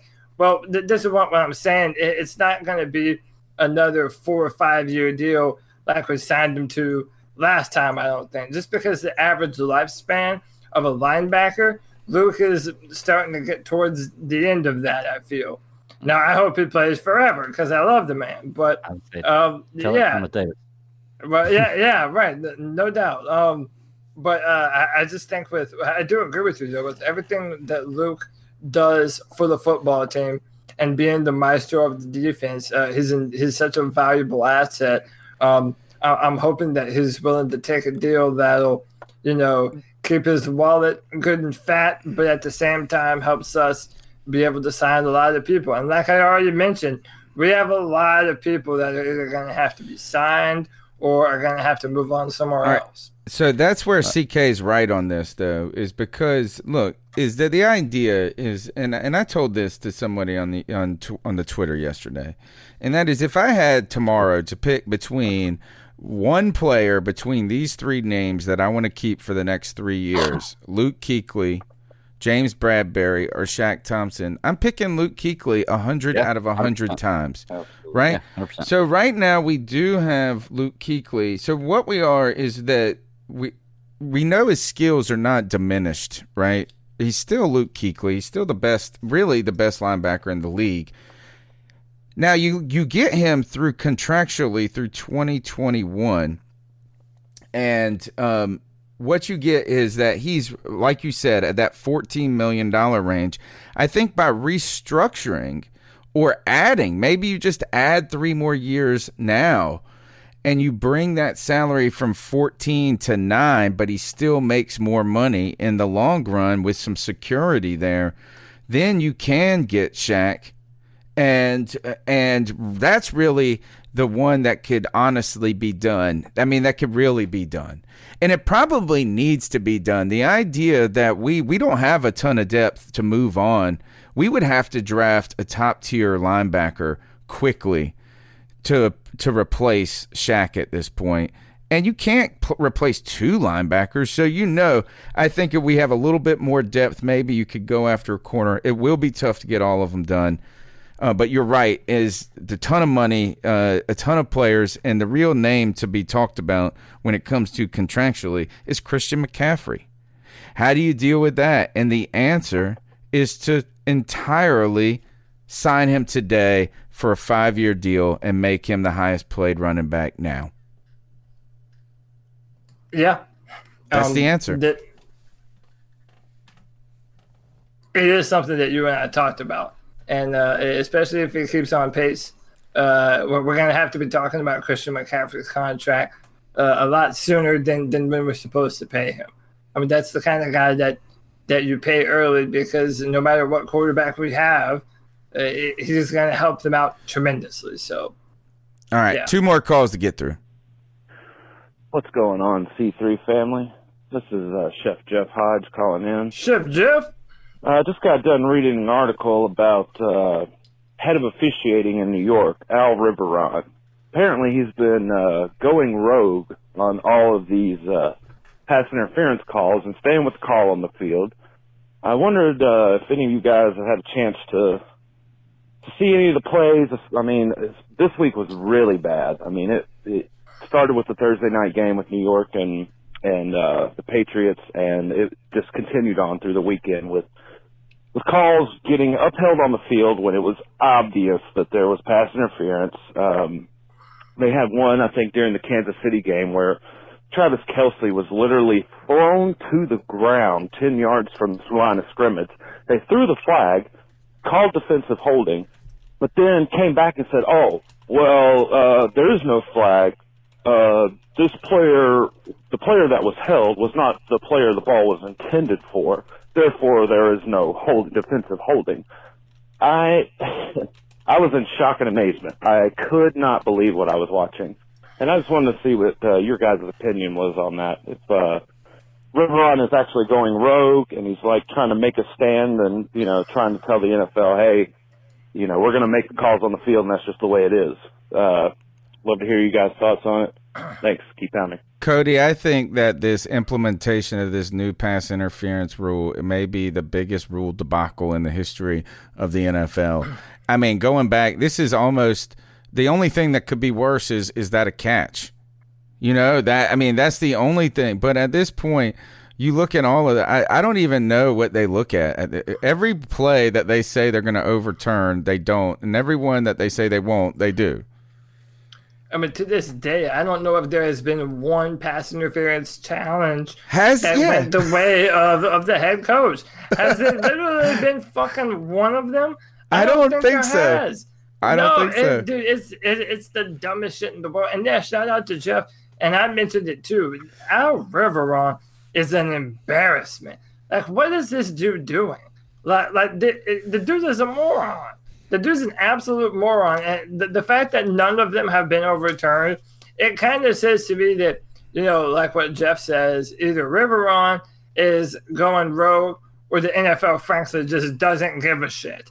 They're just willing to let whatever happens on the field happens. And if, if that's if that's the case, I, I don't know how anyone keeps their job uh, up in the NFL front office. But um, it, it, it is embarrassing, man. Um, I, I don't know. I hate to defend the Lions, you know, because fuck the Lions, honestly. Matt, Matt, Matthew Stafford's the most overrated quarterback uh, since I've been watching football. Good but, fantasy quarterback, though. But I mean, they got jobbed. They got jobbed, and and it's it, it's embarrassing because we want to say that, especially if we're playing, that our football team was the better football team. We kicked your ass. Not oh well, the referee is pretty much handed you a first down to keep Mm. you in the football game. Yeah. Well, it's a- it's like I said, man. Uh, this is a TV show, and they want the best ratings. It is the highest rated TV show as far as viewers and money of any television show throughout the entire year. NFL is. They want to keep that money flowing in, so they want teams like Green Bay, New England, Seattle, all those teams that are big market teams to be at the forefront of what's going on because they're going to lose money otherwise. They have the most fans in that fan base, and if you're a small market team, you are not going to get those calls. Carolina going 15 and 1 was because Well, they need Carolina to- went 15 and 1. They need to call up Dallas. They need to call up Dallas. There were six. Pl- Dallas lost to the Jets. Oh, They're not even oh doing a good job if it's television and it's orchestrated. Last call. Hey guys, this is uh, Jedi Jor calling. Hey guys, this is uh, Jedi. Jedi Jor calling in It on my Jedi. lunch break. Yeah, like it. Um, there's a lot of chatter going on about the Panthers nowadays, uh, and it's it's always revolving the one great Cam Newton, and um, whether he's going to be able to come back, and if he comes back, is he going to have a job? Should we trade him? All this other stuff. I'm in the camp of if Cam, Cam can go back, come back this season, I think that'll set us over the edge with our defense and our and Christian McCaffrey playing the way he is. But um, I don't know. This is other ways. Um, I like Kyle Allen. He's been great, uh, but at the end of the day, he's he's been great at being a, a game manager. Um, the offense, the way it's set up now, it, it really needs a second sec- uh, superstar to uh, really set them over the edge to compete against some of the better teams in the NFC. And ultimately, it's uh, AF, the AFC team from the Super Bowl. In the Super Bowl, if you can make it that far. Um, but yeah, that's uh, just my thoughts. I'm hoping Cam can come back and uh, and uh, prove all the doubters wrong. I guess. Yeah. Keep honest. That's what we all want. We all hope, and we are waiting to see. And he's right. It really is right. We all know it when we watch the team, Cody. Is that we're just one like? Is that if we we don't think we're like explosive just yet? Yeah. Yeah, our offense, uh, you know, and we uh, this this is coming off of a game where we almost put up almost forty points. Yeah. and and and we're saying that our offense isn't isn't that explosive, and we're not wrong. I mean, it is that way.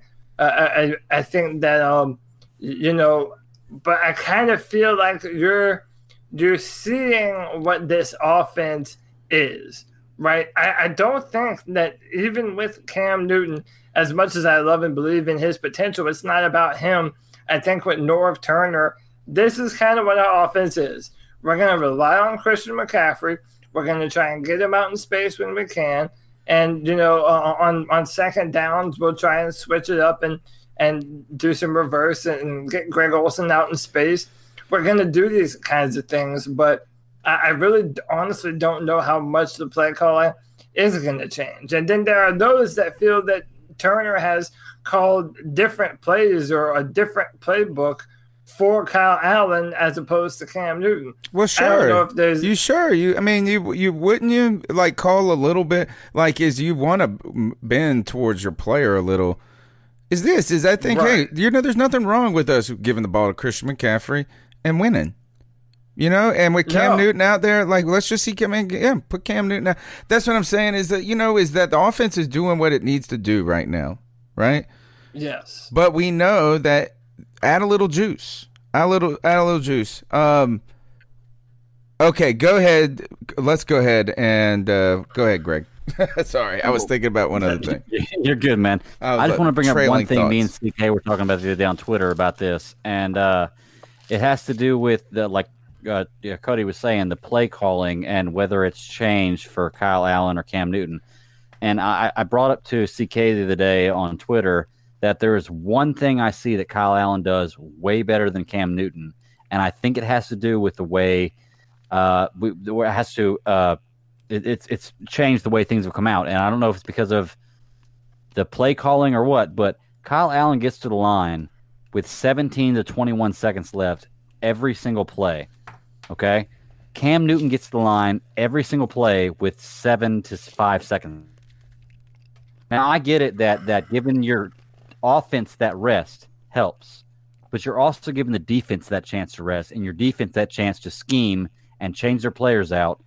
Kyle Allen gets up to the line with half the play clock left and and gets there and calls whatever play is given to him. And I don't know if it is him being a better quarterback uh, as far as you know calling the plays or, or they're calling different plays. Like they're saying, Kyle Allen, this is what you you're going to run. Go out there and run it, no questions asked.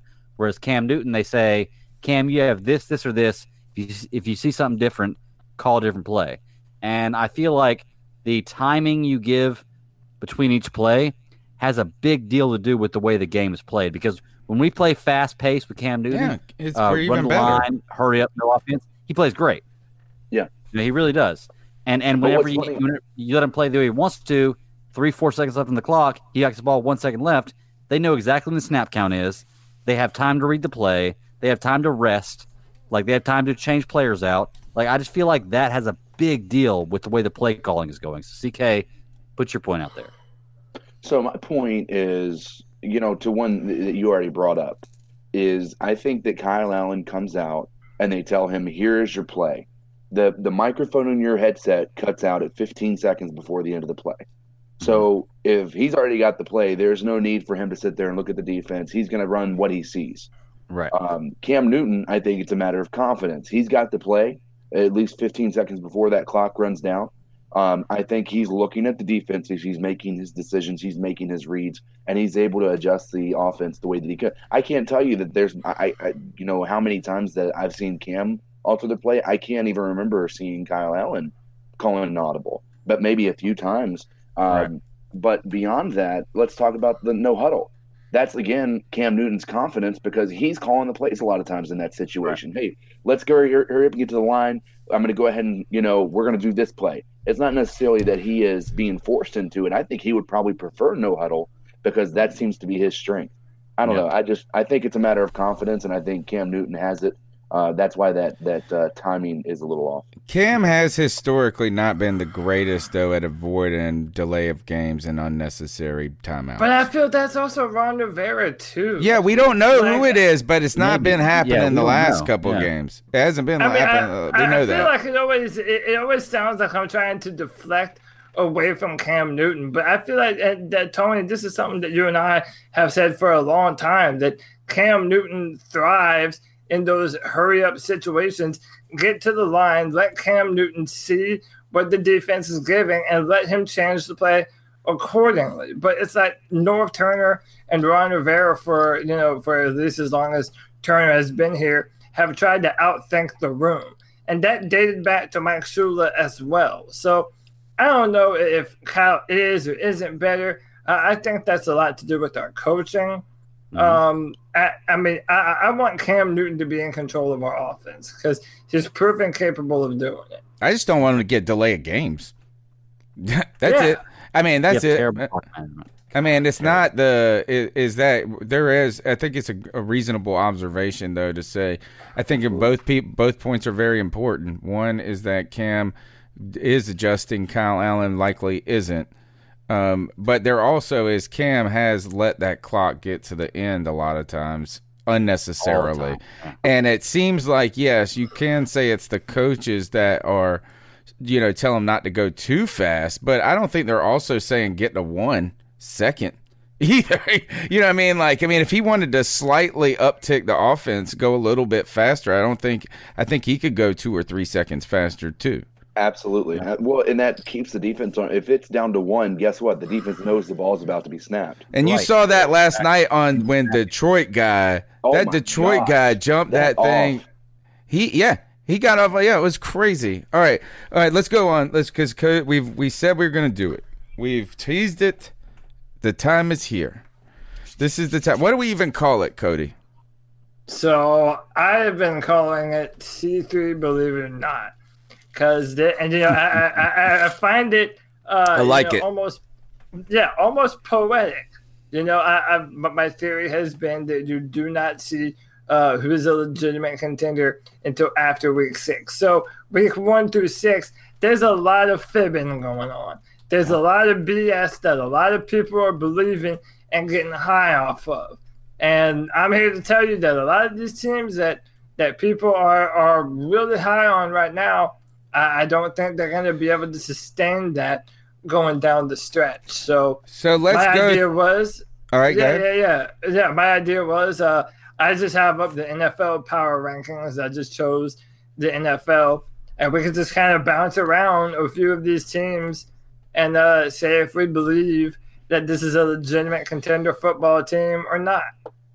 Okay. All right. So I mean, obviously, Patriots have to be number. one- Are they number one in the power rankings? Six and oh? zero. Yeah, so one, two, and three right now, and we can also critique the rankings uh, if we want. We have the Patriots at one, the Niners at two, and the Saints at number three. Okay. All right. So, So- um, I mean, obviously, Patriots are not pretenders, right? Is the No. Patriots are going to be like at, at this point? It doesn't matter. I mean, it doesn't matter if they wheel Tom Brady out there in a damn wheelchair. They win. Def- now their defense is the best. You know, what I'm saying? It's always they can run the ball. So, all right, San Francisco. I, can't say that real, real quick, Tony. If they were in a different division, they would be pretenders. oh no, the, the no, fact that they have no. the easiest division of They're football six for and 25 oh. years. The fact But they have let the tell you- dude, okay, but let 25 me- years, man. Easiest division of football. It, it's insane. Like you, you can't, you can't, you can't brush that aside. But let me they tell are, you they why- are great. you can't No, brush th- it listen, their, their division is terrible, but uh, I, I mean, but but listen, here's the deal though: they go into the playoffs every year, and they Right. defeat whatever team that comes at them. They go on the road, they beat teams. It, it- it's Right. one it's one thing if they're only playing the Jets and the Bills and the Dolphins, but uh, Players come and go. Players come and go. Yeah. You know what I'm saying? One week they beat you with the run game. The next week they throw 500 yards. One week they beat you players, all-stars come defensively. Yeah, yeah. So is is that? I don't even. Yeah, is they they would. Be, thank God they're in that division. Thank God Yeah, they're in that right. division. So All right. okay, then let uh, then let's j- jump to this one because I feel like this is the one I'm interested to hear. Uh, San Francisco. So we all agree that the Patriots are contenders, but what do we think about San Francisco right now? I say contender, contender. or pretender? I say Pretender. contender. Pretender. CK, what you think, man? That's one of the hardest ones, man, because they put together some really good games. Um, I say, I say contender, but not number two in the NFL Yeah. contender. I say Yeah, they're like with number you. eight. I'm with you 100. percent agree with that. Yeah. Uh, I'm I'm about right where you are. I do think they're a contender. My problem is, is I don't know that that uh, Jimmy Garoppolo is the type of quarterback that everyone thought that he was. Exactly. Um, and I, I, I kind of, I just don't see him. You know, if they're in the same division and that division comes down to them and the Seahawks, who we're going to talk about in a second, I just I trust Russell Wilson and Pete Carroll more than I do Garoppolo and and Shanahan. Who, by the way, don't let history let you forget. Kyle Shanahan engineered mm-hmm, that mm-hmm, epic mm-hmm. choke job for Atlanta. So I do, on I, their I do, defense just as much as I anything. do think I do think San Francisco is a good football team.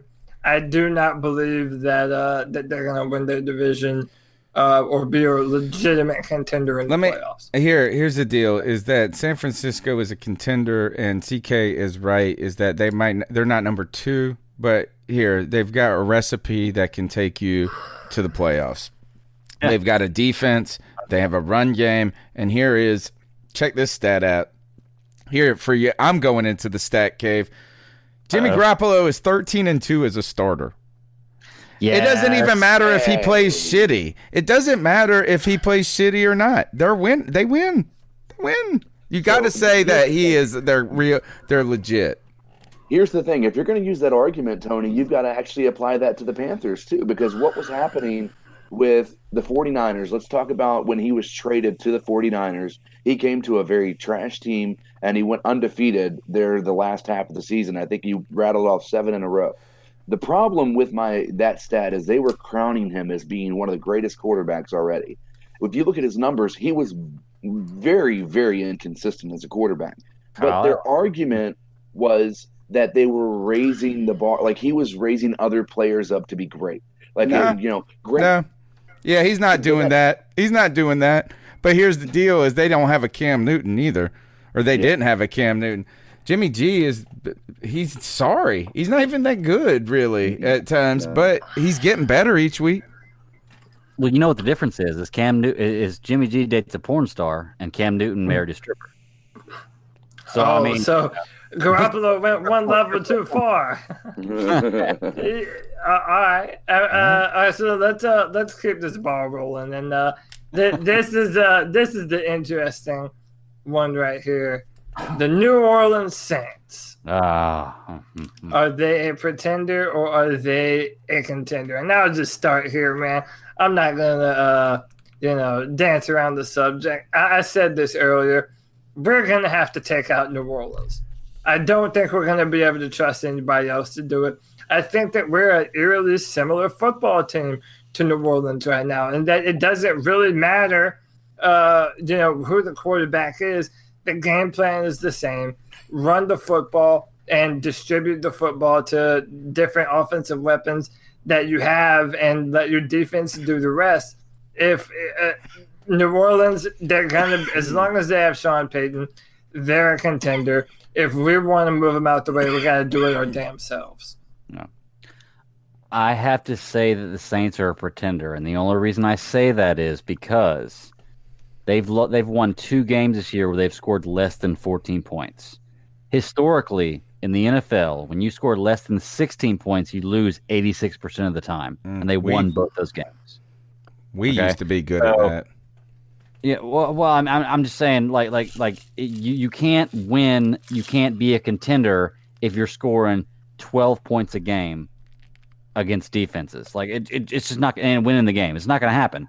Like, you, you will not see a team that can consistently win games and score 12 to 14 points a game. And I know they have their backup quarterback in there, so, so there is an excuse for that. But as of right now, I consider them a pretender. We will take them over probably next week as the number one in the division. And I do not think I think they'll make a wild card and they'll probably make a good run because they're a damn good team. But you know, 14 points, 16 points is not going to win Super Bowl. Crazy. He's crazy, CK. So you when I look here at the at the standings, so the people they've beat, they've beaten the Texans, they've beaten the Rams, they've beaten the Seahawks. Um, they so here's here's the part about this. Um, All when- in the top 10, by the way. yeah. So when I look at that, the Rams are the only ones that I would say, eh. The the Texans, we beat them as well, but I mean at the same time, uh, you know, we I, that was the first game of the season, and and that's where to Cody's point, we don't really know who we're dealing with in the first game of the season. Uh, at that point, uh, then we go to the Cowboys, and the Bucks, and then the Jaguars. Um, and what you see is a pretty inconsistency. You know, you see 30 points they scored, you see 27 point or nine points they scored against the Rams, 33 points they scored against the Seahawks, 12 points they scored against the Cowboys, and this is back to back weeks, by the way. So like every other week they're scoring 30 points, 30 points against the Bucks, 13 points against the Jaguars. So when you look at that, there's a huge inconsistency. Um, I still think when you look at the uh, the reality of it. I think they're just too talented of a team. They're very well coached. Um, there is no way they're not a contender. I just think that maybe they're being crowned a little bit too much at this point. We'll see what we have with them when we face, but I think there's. I think we're gonna find out either we're real or they're real. One of the two when we have to play them soon. So Well, you know what everybody forgets when they talk about the Saints is the three back to back to back seasons they went seven and nine. And nobody talks about that. They went seven and nine, seven and nine, seven and nine. Then they got Alvin Kamara. Then they won the division in the last two years. And Well, all of that's a sudden, big they're deal. the They're best team in the division winners two two years in a row. You know, I mean, the, Well, yeah, they the run the last- divi- but you know what? We were division winners three years. They in a row. lost to the So- Saints. I mean, the, they lost to the Rams, by the way. The Saints did. Yeah, 33 to 9. Uh, Well, that's it. They won 27, yeah. Uh, yeah. Well, but to to to if I can kind of make my own amendment to what Greg said, it's not even that they're seven to nine, eh, or, or that they were seven to nine so many years in a row. How about you go into the playoffs the last two years in a row and choke in heartbreaking fashion? Well, they got Like, robbed. dude, last- it, yeah. but dude, robbed it's hard to. do- But dude, this is the deal, though. It's hard to do this every single year. I agree. To, to, I mean, I mean, you already see with injuries. Uh, you know, it, it's. I mean, everyone's uh, rejuvenated their football team with talent. I mean, it's it's tough to win in the How about this? NFL. How about this? Who's more real, the Saints or the 49ers? Saints. Saints. Uh, yeah, I think the Saints. But All right, but that but, answers but the I- question, The. Saints. But look at look at Drew Brees' stats. The last eight games of the season, the last two Mm. years, and tell me he's a real. Saint, I mean, a the Saints are le- the Saints are real until they ain't. You know, Until and right last now, season. and they and they real right now. All right, what's next, Cody? Who's next on the list? All right, so uh, On your right mind. now, yeah, it's got to be KC. Well, listen, there's uh, there's a few good teams we could talk about, but uh, I Oh, know that Greg uh, Oh, yeah. Greg had some had some feelings on this, and Tony had some differing opinions. So Oh, yeah. let's talk about the Green Bay Packers. Let's do it. Sit, sitting at number four, they're five and one. They're number one in the NFC North. Uh, let's start with my man Tony Dunn. Tony Dunn, what are you feeling about this Green Bay Packers? This is this is a simple simple question. The the Packers are for real. They have now put finally put a good defense on the field, and Aaron Rodgers has been arguably the best quarterback that we've seen in the NFL for the past ten years. He has struggled with injury a couple of times in the in the past, but you saw Aaron Rodgers. He makes it doesn't matter who gets hurt on that wide receiver corps. Put somebody else in. He's throwing dimes, man. And those those passes were just gorgeous. And he is he's a real proven quarterback now with a defense. The Packers are better than people think they are. Okay. I will counter that with I agree with you that that I believe Aaron Rodgers is probably the best thrower of the ball I've probably ever seen. Especially with some of those passes I saw the other night, like last night. Uh, amazing passes. Any I could catch those balls covered the way they were. Yeah, he like throw them to you in your house. Like all of a sudden, it'd be like, throw it through that window over there, and you hit your mom in the head. But let's look at it like this, okay? The Packers scored 10 points against the Bears. While the Bears are a great defense, they scored 10 points, okay? They beat the Vikings by five points. The Vikings are a garbage team. No, They they're the not. By- they beat the Broncos by nine points. The Broncos are a, um, a low level team. They got blown out by the Eagles at home, okay? They barely beat the Packers. They almost let the Packers come back on them. They were up 31 3 The Cowboys. and they almost let, the Cowboys. Sorry, they they almost let the Cowboys come back on them, up thirty-one three, and they barely beat the Lions only because the ref gave them that game. Okay, they are a good team. They are a playoff team, possibly win their division, but they're in a very tough division, maybe wild card. They are not a top four team in the NFL, though. Aaron CK, Rodgers- I tell you this, Wow. CK, is I'd rather play damn 49ers than I would freaking Green Bay in the playoffs right now. So I I um, I want to. so I almost want to side with uh, Greg, um, and I only say that because he points out, you know, the, the one the one team that I think would counteract is the Vikings, right? You know, most people would say they're actually a really good team. The problem was early on they weren't. They weren't letting Kirk Cousins throw the ball. They were really restricting their offense, That- and that's in in a game plan manner. You know, that was what they were trying to do. Um, now, why I bring that up is they were playing the Vikings and they only won by five points when the Vikings weren't playing good football. You know, they were playing decent defense, but they weren't playing offense in a way that was going to be able to uh, stay uh, high powered. So, what I mean by this is they faced a really tough defense in in uh, in Chicago, and they only scored ten points. Chicago doesn't have an offense. I don't care who who's can tell me one way or another. Trubisky is not the answer to their their questions. Right. So when you have a situation like that, and you see the fact they should have lost against Detroit, that was a th- that game was much more in the favor of Detroit than the stats look like they are. That was a Detroit game through and through for the entirety. just Aaron Rodgers is a magician. Um, but uh, I think uh, I still think they're a contender, but I still I wouldn't put them in the top five. I'd put them probably eight or nine until we see them actually defeat a, a, a good team when they're playing well. Then we're we'll have a conversation about them. I agree with you. All right, man. So it's gonna have to be two and two. I'm gonna line up with my man Tony Dunn, because uh, listen, I, I- I just but- okay, and I, I- I'm about to say this about the Seahawks as well. Uh, I, I- I can say this about uh, the Packers and the Seahawks. It, you know, and you you saw this with with the Jets. And by the way, shout out to Greg. We all wanted to clown on Greg for uh, saying that uh, the Jets might be a wild card team. Well, hey, you see what happens when Sam Darnold come back comes back, and it's a testament to the quarterback position. And I'm just listen. Uh, I've seen Aaron Testament to the Rodgers play his play his best football time and time again later on in the season when it matters most. And there's a lot of parallels between a lot of the better teams in that they're playing defense. The Packers have a pass rush, y'all. They're not they're not asking their quarterback to do everything.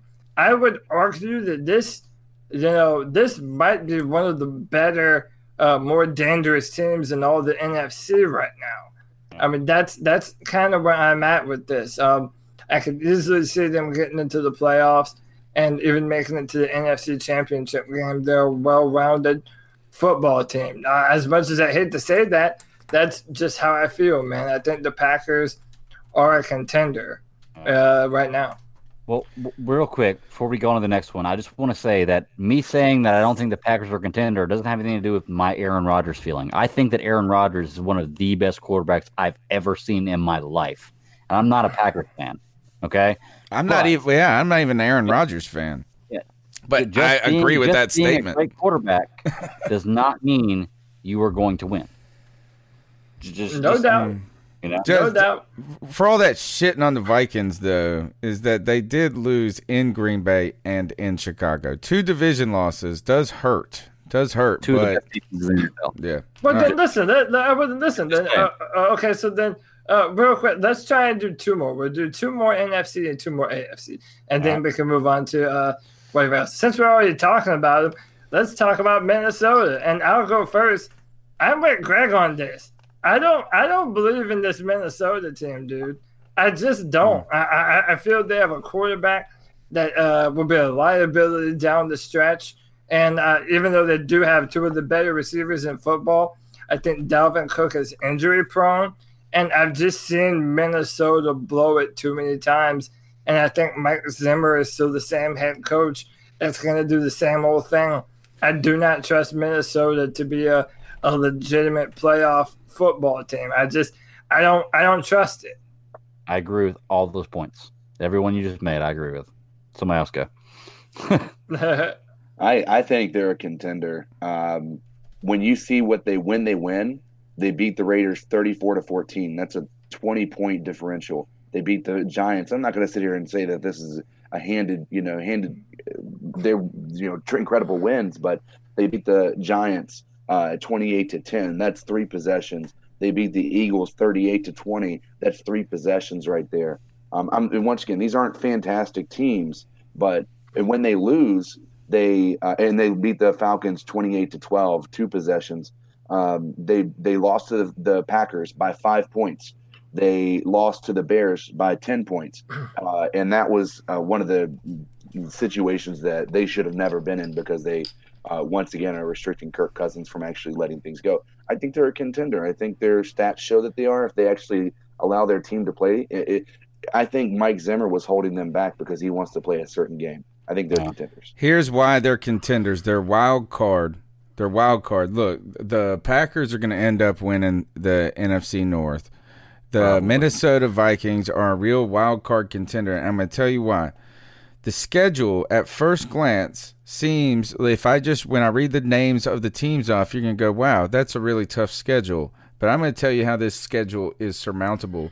All right, next week they go. They're on the road in Detroit. That's a very tough game. That will tell us a lot about the Vikings next week. But then they get they host the Redskins.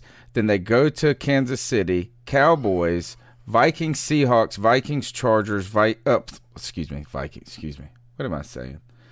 Here's I said Vikings. Of course they're playing the Vikings. They are the Vikings. So it goes Lions, Redskins, Redskins at home, Chiefs on the road, Cowboys on the road, Broncos at home, Seahawks on the road, Lions at home, Chargers on the road, Packers at home, Bears at home. Here's why that schedule it sounds scary at first because you say Chiefs, Cowboys, and Seahawks.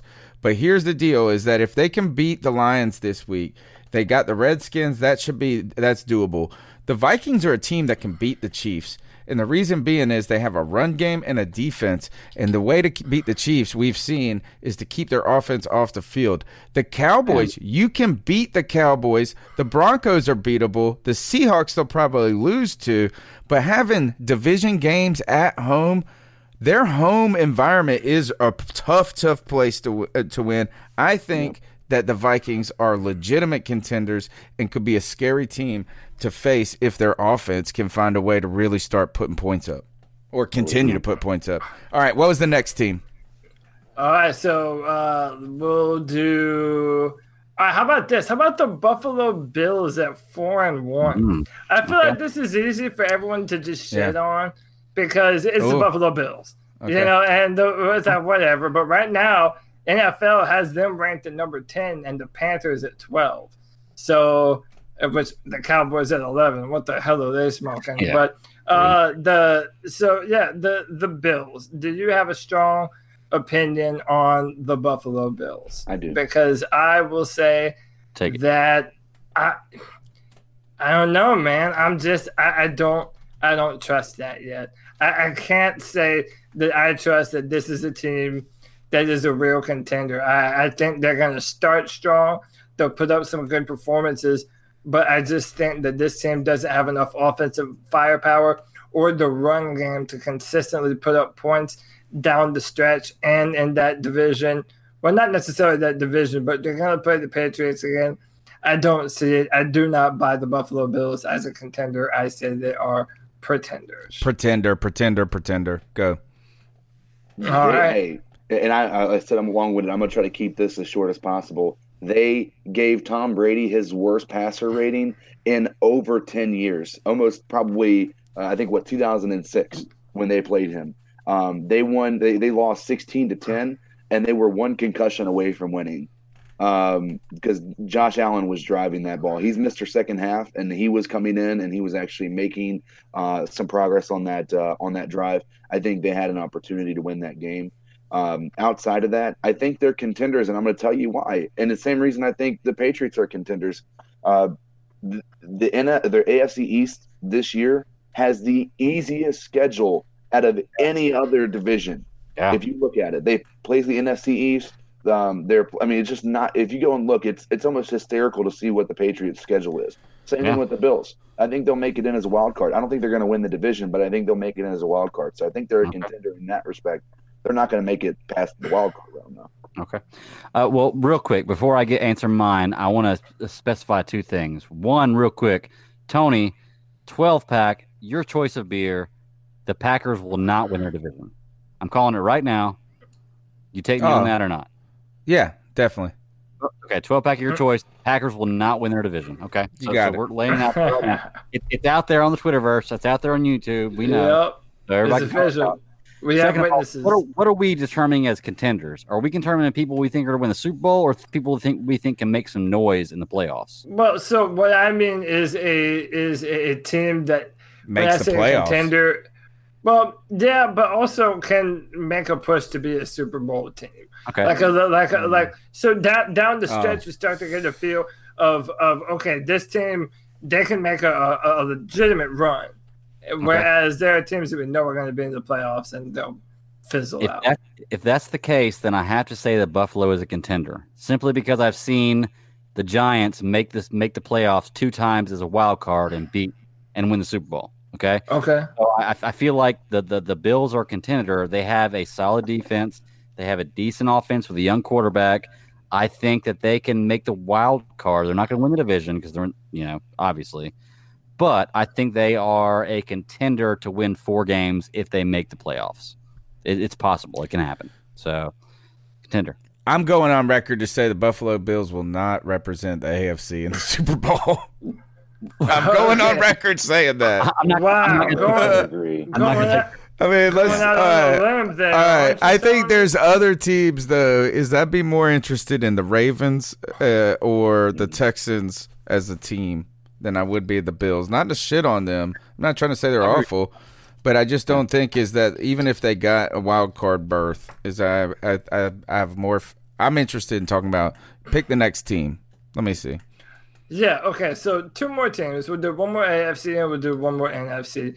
Let's do the number seven ranked Kansas City Chiefs. Mm-hmm. Are we talking about contenders? Or are we talking about pretenders? And now I feel everyone will jump to say, hey man, they got Patrick Mahomes. Patrick Mahomes is the best thing since sliced bread. But I'm telling you, man, that defense, it's the same thing as Oh. last year. They're they're gonna have to depend on Patrick Mahomes and Tyreek Hill, whom I traded away and Greg in fantasy football, because maybe I'm a dumbass, but whatever, that's here nor there. They're gonna have to depend on that offense to put up a billion points every game, like we saw last year on mm-hmm. Monday Night Football against the Rams. I Wow. think they're gonna be in the playoffs, but I do not Yeah, think this you. is a team that you. can compete to win a Super Bowl. They're not a well-rounded enough football team. Now, whose offense do I prefer? Kansas City or Green Bay? Kansas City all day. But Green Bay, in my mind, has a much more well-rounded roster, and they're playing better defense. I just I don't trust Kansas City to uh, to go all the way. I tell you one, there will be no one-dimensional team that beats the Patriots. Right? I mean, Yeah. to beat the mighty, mighty Patriots is going to take an offensive and a defensive effort. And you know that there's something weird about Kansas City. They get ran. Man, Frank Gore was it Frank Gore? Yeah. Who was it? Uh, that, he was. He may whoever's running for Houston now. Uh, who is? Yeah, I think it's Frank Gore. Somebody like that that's been in the league. He's like 38, and he. Frank Gore's playing for the Bills. I think. Yeah, I think that's Buffalo is playing for. Who's the? Yeah, it's the Sean other McCoy. guy. No, he played. Sean Came from San Francisco. He came from San Francisco. Uh, well, Frank Gore used Uh, to play Carlos for. San- Hyde? Yes, Yo, Frank Gore did used to play for uh, San San, Fran. yeah. Francisco. Carlos Hyde Wrong. looked like damn. He looked like I think. Where is he for Kansas City? Whoever it was looked like a damn uh, Dorsett out there. Tony Dorsett against the damn Kansas City Chiefs. And somebody talking look it about up. The uh, Somebody yeah, look yeah, it that was Carlos Hyde, uh, Duke Johnson as well. Yeah, it was Carlos Hyde. All right, so here is that I just don't think that the Chiefs right now is that look, you can't win like that in the NFL. You just have to have more than just Patrick Mahomes. It's just and, and, and and let's let's be honest, that's all it is. I mean, and maybe and Tyreek Hill. All right, who's next, Cody? Uh, uh, CK, did, uh, did you uh, say? Oh, what- did anybody's? Yeah, I think- did I? I don't think I, I think they're a pretender, and it has a lot to do with that defense, but it also has to do with uh, that offense does not know how to run out of clock. They only know how to score Yeah. touchdowns. Yeah. Um, and that makes it really hard on a defense when they're not actually playing well. That's going to put uh, situations in a pretty bad spot to where you're not really going to be able to run the game down to a to the double zeros without giving the opponent an opportunity. So, um, yeah, pretenders. Uh, I th- I think you're going to see a an interesting step back from Patrick Mahomes this year. You're going to see a uh, Patrick Mahomes who is uh, not going to come close to his MVP caliber a, season. s- a sophomore slump, if you will. No, Uh, that, third year, like junior slump. But yeah, yeah, but he been, t- technically didn't play. but, but, but whatever. Greg, what are you feeling, man? Uh, I, I'm I'm the same with uh, with uh, CK here. I think pretenders, and for almost the exact same reason, I think they're one dimensional. I think that if you get them down early, and if you can stop them from scoring three or four drives out of the game, and you continue to pound on offense, you will beat this team. Uh, uh, Houston showed it last week.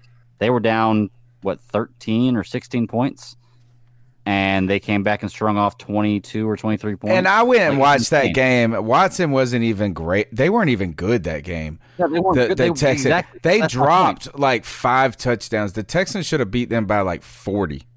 Yeah, Yeah, that's, my, those that's my point. is The, the Texans weren't even that good, and they still beat. Them. Yeah, yeah. But Deshaun Watson was was, was one dimensional. Deshaun Watson was awesome, but his receivers were dropping passes Yeah, in the end yeah, zone. all And- over the yeah, and- place. And, they, and they and they still came back. Uh, I hope it's your your next AFC team.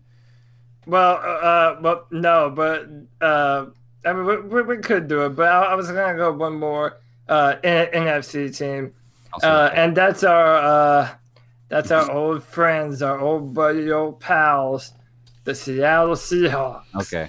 at five and one, and uh, Russell Hmm. Wilson is getting a lot of MVP love right now. Uh, he's playing out of his mind. I I mean, listen, uh, they were on the road against Cleveland, and they were down by double digits, and they came back and won the football game. Now it was against the Browns, but dude, they, they have, in my mindset, that kind of grittiness that's been on that team for a long time now, where they're gonna fight you tooth and nail. They have mm-hmm. a culture there. They have a winning football culture. They play tough on defense. Uh, Bobby Wagner is no Luke, but he does anchor that defense. And I'm, you know, you have to bet on Russell Wilson. This is a legitimate contender in the NFC. Okay. How can they not uh, be right? I, I Yeah. can I can honestly say this is I don't know if I've watched a full Seattle Seahawks game this season, right?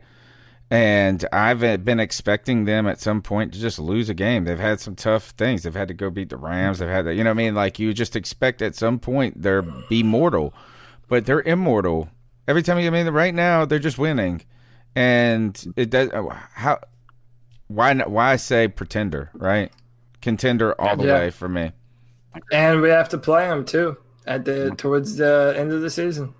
CK, what you thinking, man? Dude, I, I yeah, it's hard to say anything other than contender. I mean, you look at that offense. Uh, Tyler Lockett, probably um, one of the best receivers in the Little uh, baby Lockett. That's what we wanted Yeah. Byrd to become. Yeah, exactly. And then you have DK Metcalf, who's really kind of coming into his own. Um, they have they have a good four to five receivers that are really good receivers. So I think that they have a lot when it comes to offense. You have Chris Carson. Um, you know, they had Dissly before he's lost for the season. Uh, Right. But it's you know uh, outside of that, you know, and then you look at Russell Wilson, man, he is playing like He's a magic man. He's a magic smooth. man. He's smooth, and and I can't, you know, I can't remember the last time that I've ever seen them play where I wasn't confident he could. Like if it was a, if they were down by six and they needed a touchdown, I was. I don't think it's been a, it's been a long time since I was watching them uh, play where I didn't think he could bring it back. Yeah, Um, I've I've but- tried to poo poo Russell Wilson his whole career. It's impossible. yeah, it's- I'm it's done hard. with it. Can't I do it. Um, Yeah, It's Can't do to- it And then that defense, right? And JD, uh, Jadeveon Clowney, um, they're getting back, uh, you know, Yeah. a really big anchor on their defensive line this week as well. Um, man, and and their their secondary is not playing bad. I mean, it, they're they're just all. I say, in my opinion, I think they're a top Green Bay certainly for being more well well rounded than Green Bay, in my opinion. I don't want to play him. No, Well, Well, we Yeah, have to. Get back- Turns out and we we're gonna got go to. see it, Tony. yeah, Well, yeah, we'll be there. Actually, I do want to play him then, just not in the playoffs.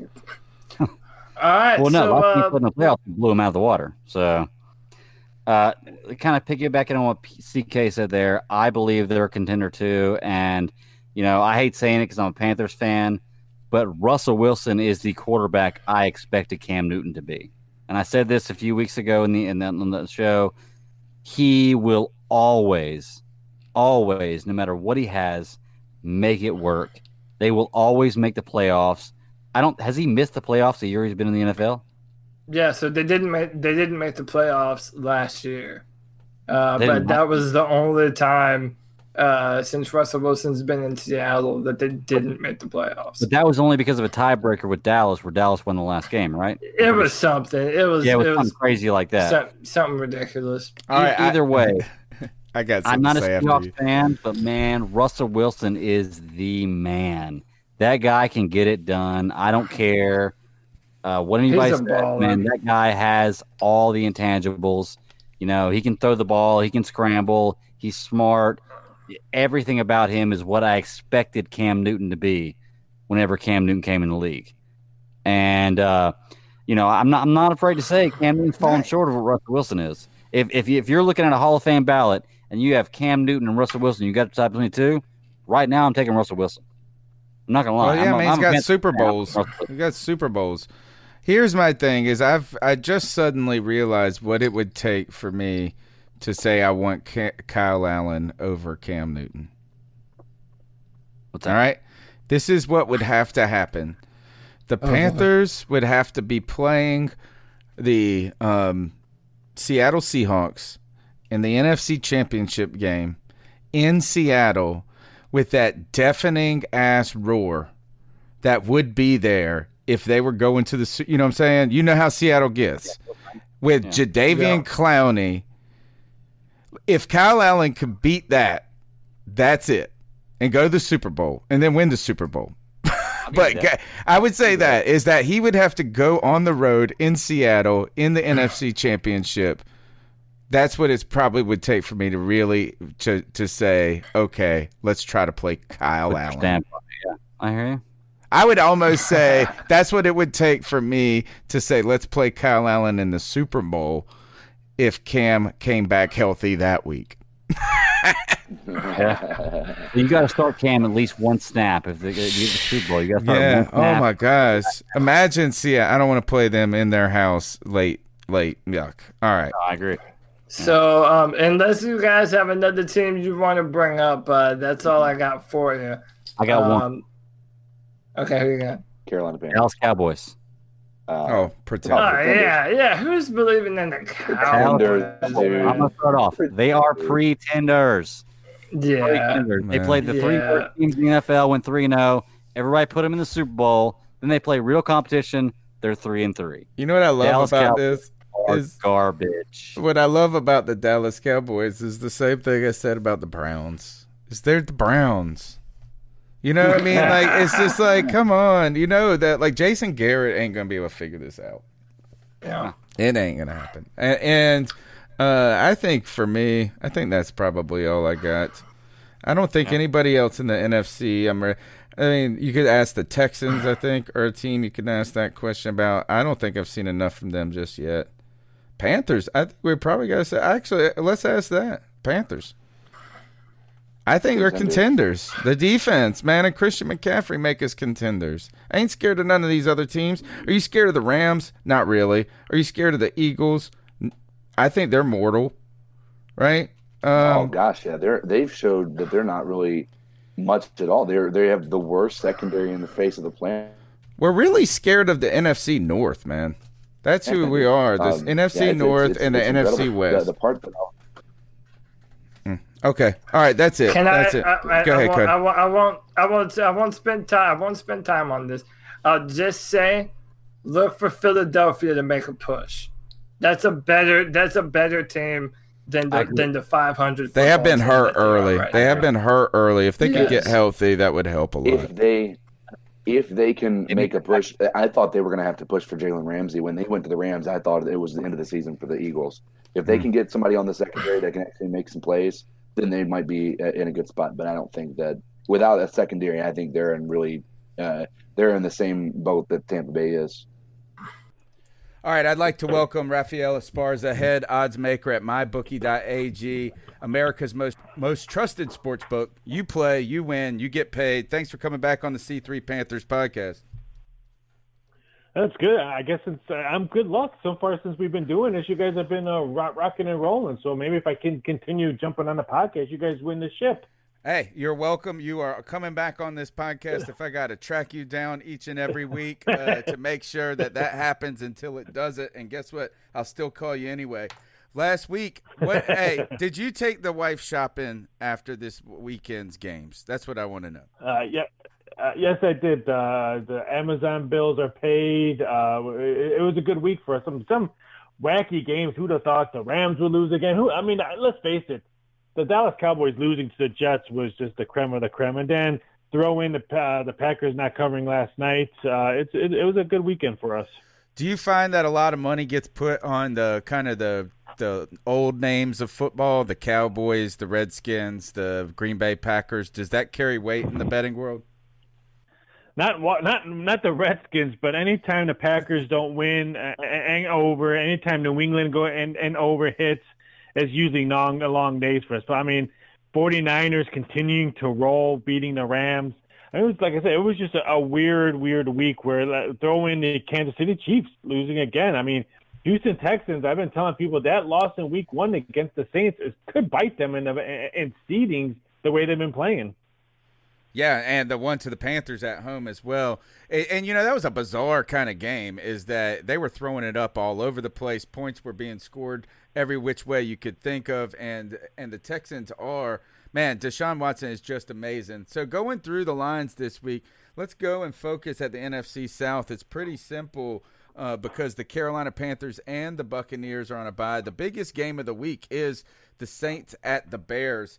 Right now, you got the Bears favored at three points uh, in Chicago. Tell me what the bet, what the money's doing at this point on that game, or what you would see it doing. Yeah, I mean, it, it all depends on what Trubisky if if he plays, if he doesn't play. Uh, it's going to be all about that. Because I'm sorry, quarterback for quarterback. I mean, Bridgewater and Trubisky's not that big of a, a, a step off. Let's face it, the Saints D our offense has not been doing anything since Brees has been out. Give Bridgewater one game against Tampa Bay, and I'm going to put that against Tampa Bay. It was not because he was lights out and it hit the offense was moving smoothly. I think it was more Tampa Bay defense and Tampa Bay defense, which you guys just saw about Tampa Bay defense. So uh, if it's all, if it's going to be like the Bears defense and all that, I just don't see Bridgewater being able to move. If he had trouble to move the ball against the Jaguars, what's he going to do with the rested Chicago Bears who are coming off a horrible loss in London against the Raiders? Yeah, and the Bears defense is is legit. It's just their offensive side of the ball if it can be consistent. And you you're right, as every quarterback looks like Joe Montana against the Tampa Bay Buccaneers. If you look um, to the another team that loves to make everybody look good, it's the Atlanta Falcons. Right now, they're only they are three point dogs to the Los Angeles Rams. I guess you have to factor in the Rams tra- traveling west to east um, and and some of their struggles but it's hard for me to see a world where the Atlanta Falcons can garner any attention at this point. I would bet the Rams over and over and over in, on this one until Atlanta shows me something different. I agree. I mean, granted, both teams are struggling, but if you want to look at the team that's worse struggling, it's the Falcons, who anybody can run against them, anyone can throw against them. Uh, if you're the Rams, you're probably looking at, okay, maybe this is a game we might need – just to get our momentum going. So I agree with you. I want nothing to do with the Falcons. I mean, there's a couple of teams that I want nothing to do with, and, and the top of my list are the Falcons, and the second on that list is the is the Chargers. But right now, why would you want to bet Atlanta? They're one in five and one in five against the spread. That that's just horrible football. And that total 54 and a half, I made it like around 56, and I thought that was going to be a little bit low. But wow, when we when we settled on the total 54 and a half I think it's low. I think we're going to see a lot of points scored. Yeah, I mean, uh, you should. Is anybody can score on Atlanta, and Atlanta. Look, Atlanta, the quarterback threw four touchdowns, missed on six passes. I think last week had over 300 yards and no uh, interceptions, and they still lost. I know it's it's insane to think that Matt Ryan could have a game like that and you lose, they're in trouble right now on defense. A lot of good games this week. Another division rival game, Minnesota at Detroit. I've been telling people Detroit is better than people are giving them credit for, but Minnesota right now is looking like the dark horse in the division. At least, I mean, maybe if Kirk Cousins comes gets it together, this team has a lot to offer. Their defense is great. Where do you see this game? You got 45 over and under over under in this. This could be a defensive nightmare. Yeah, I, I agree. It's all to be the mental game of Detroit let's face it, they got they got a game stolen from them last night on Monday night. So what's their moment now? I'm playing on a short week. How are they to handle that rib job that they got in Lambeau? They should have won that game. Minnesota, you said it. Boy, their offense uh, has looked so much better, scoring over 28 points three of their last four, putting up a big number against the Eagles defense. I, I agree with you. I think the Minnesota Vikings could be that dark horse. And if Cousins continues to uh, uh, and that offense pass more instead of run, run, run like they did in the first couple of games, it's going to be a very uh, hard team to eat, beat in that division and maybe in the, in the playoffs. I like Minnesota just because of the short week. I don't know what the mental game of the Lions is going to be after that uh, rim job they got last night.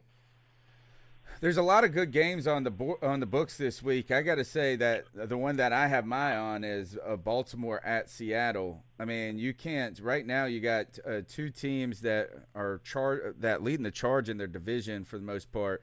Uh, Baltimore Ravens looked unstoppable on offense. Their running attack at some point started to look a little bit like last year's game or last year's team, not but even more explosive because they can pass the ball some. But Seattle, they just can't lose. Right now, they're at home, three and a half point favorites. It's a tough match for the for Baltimore to go on the road. You see a lot of people going Seattle in this game.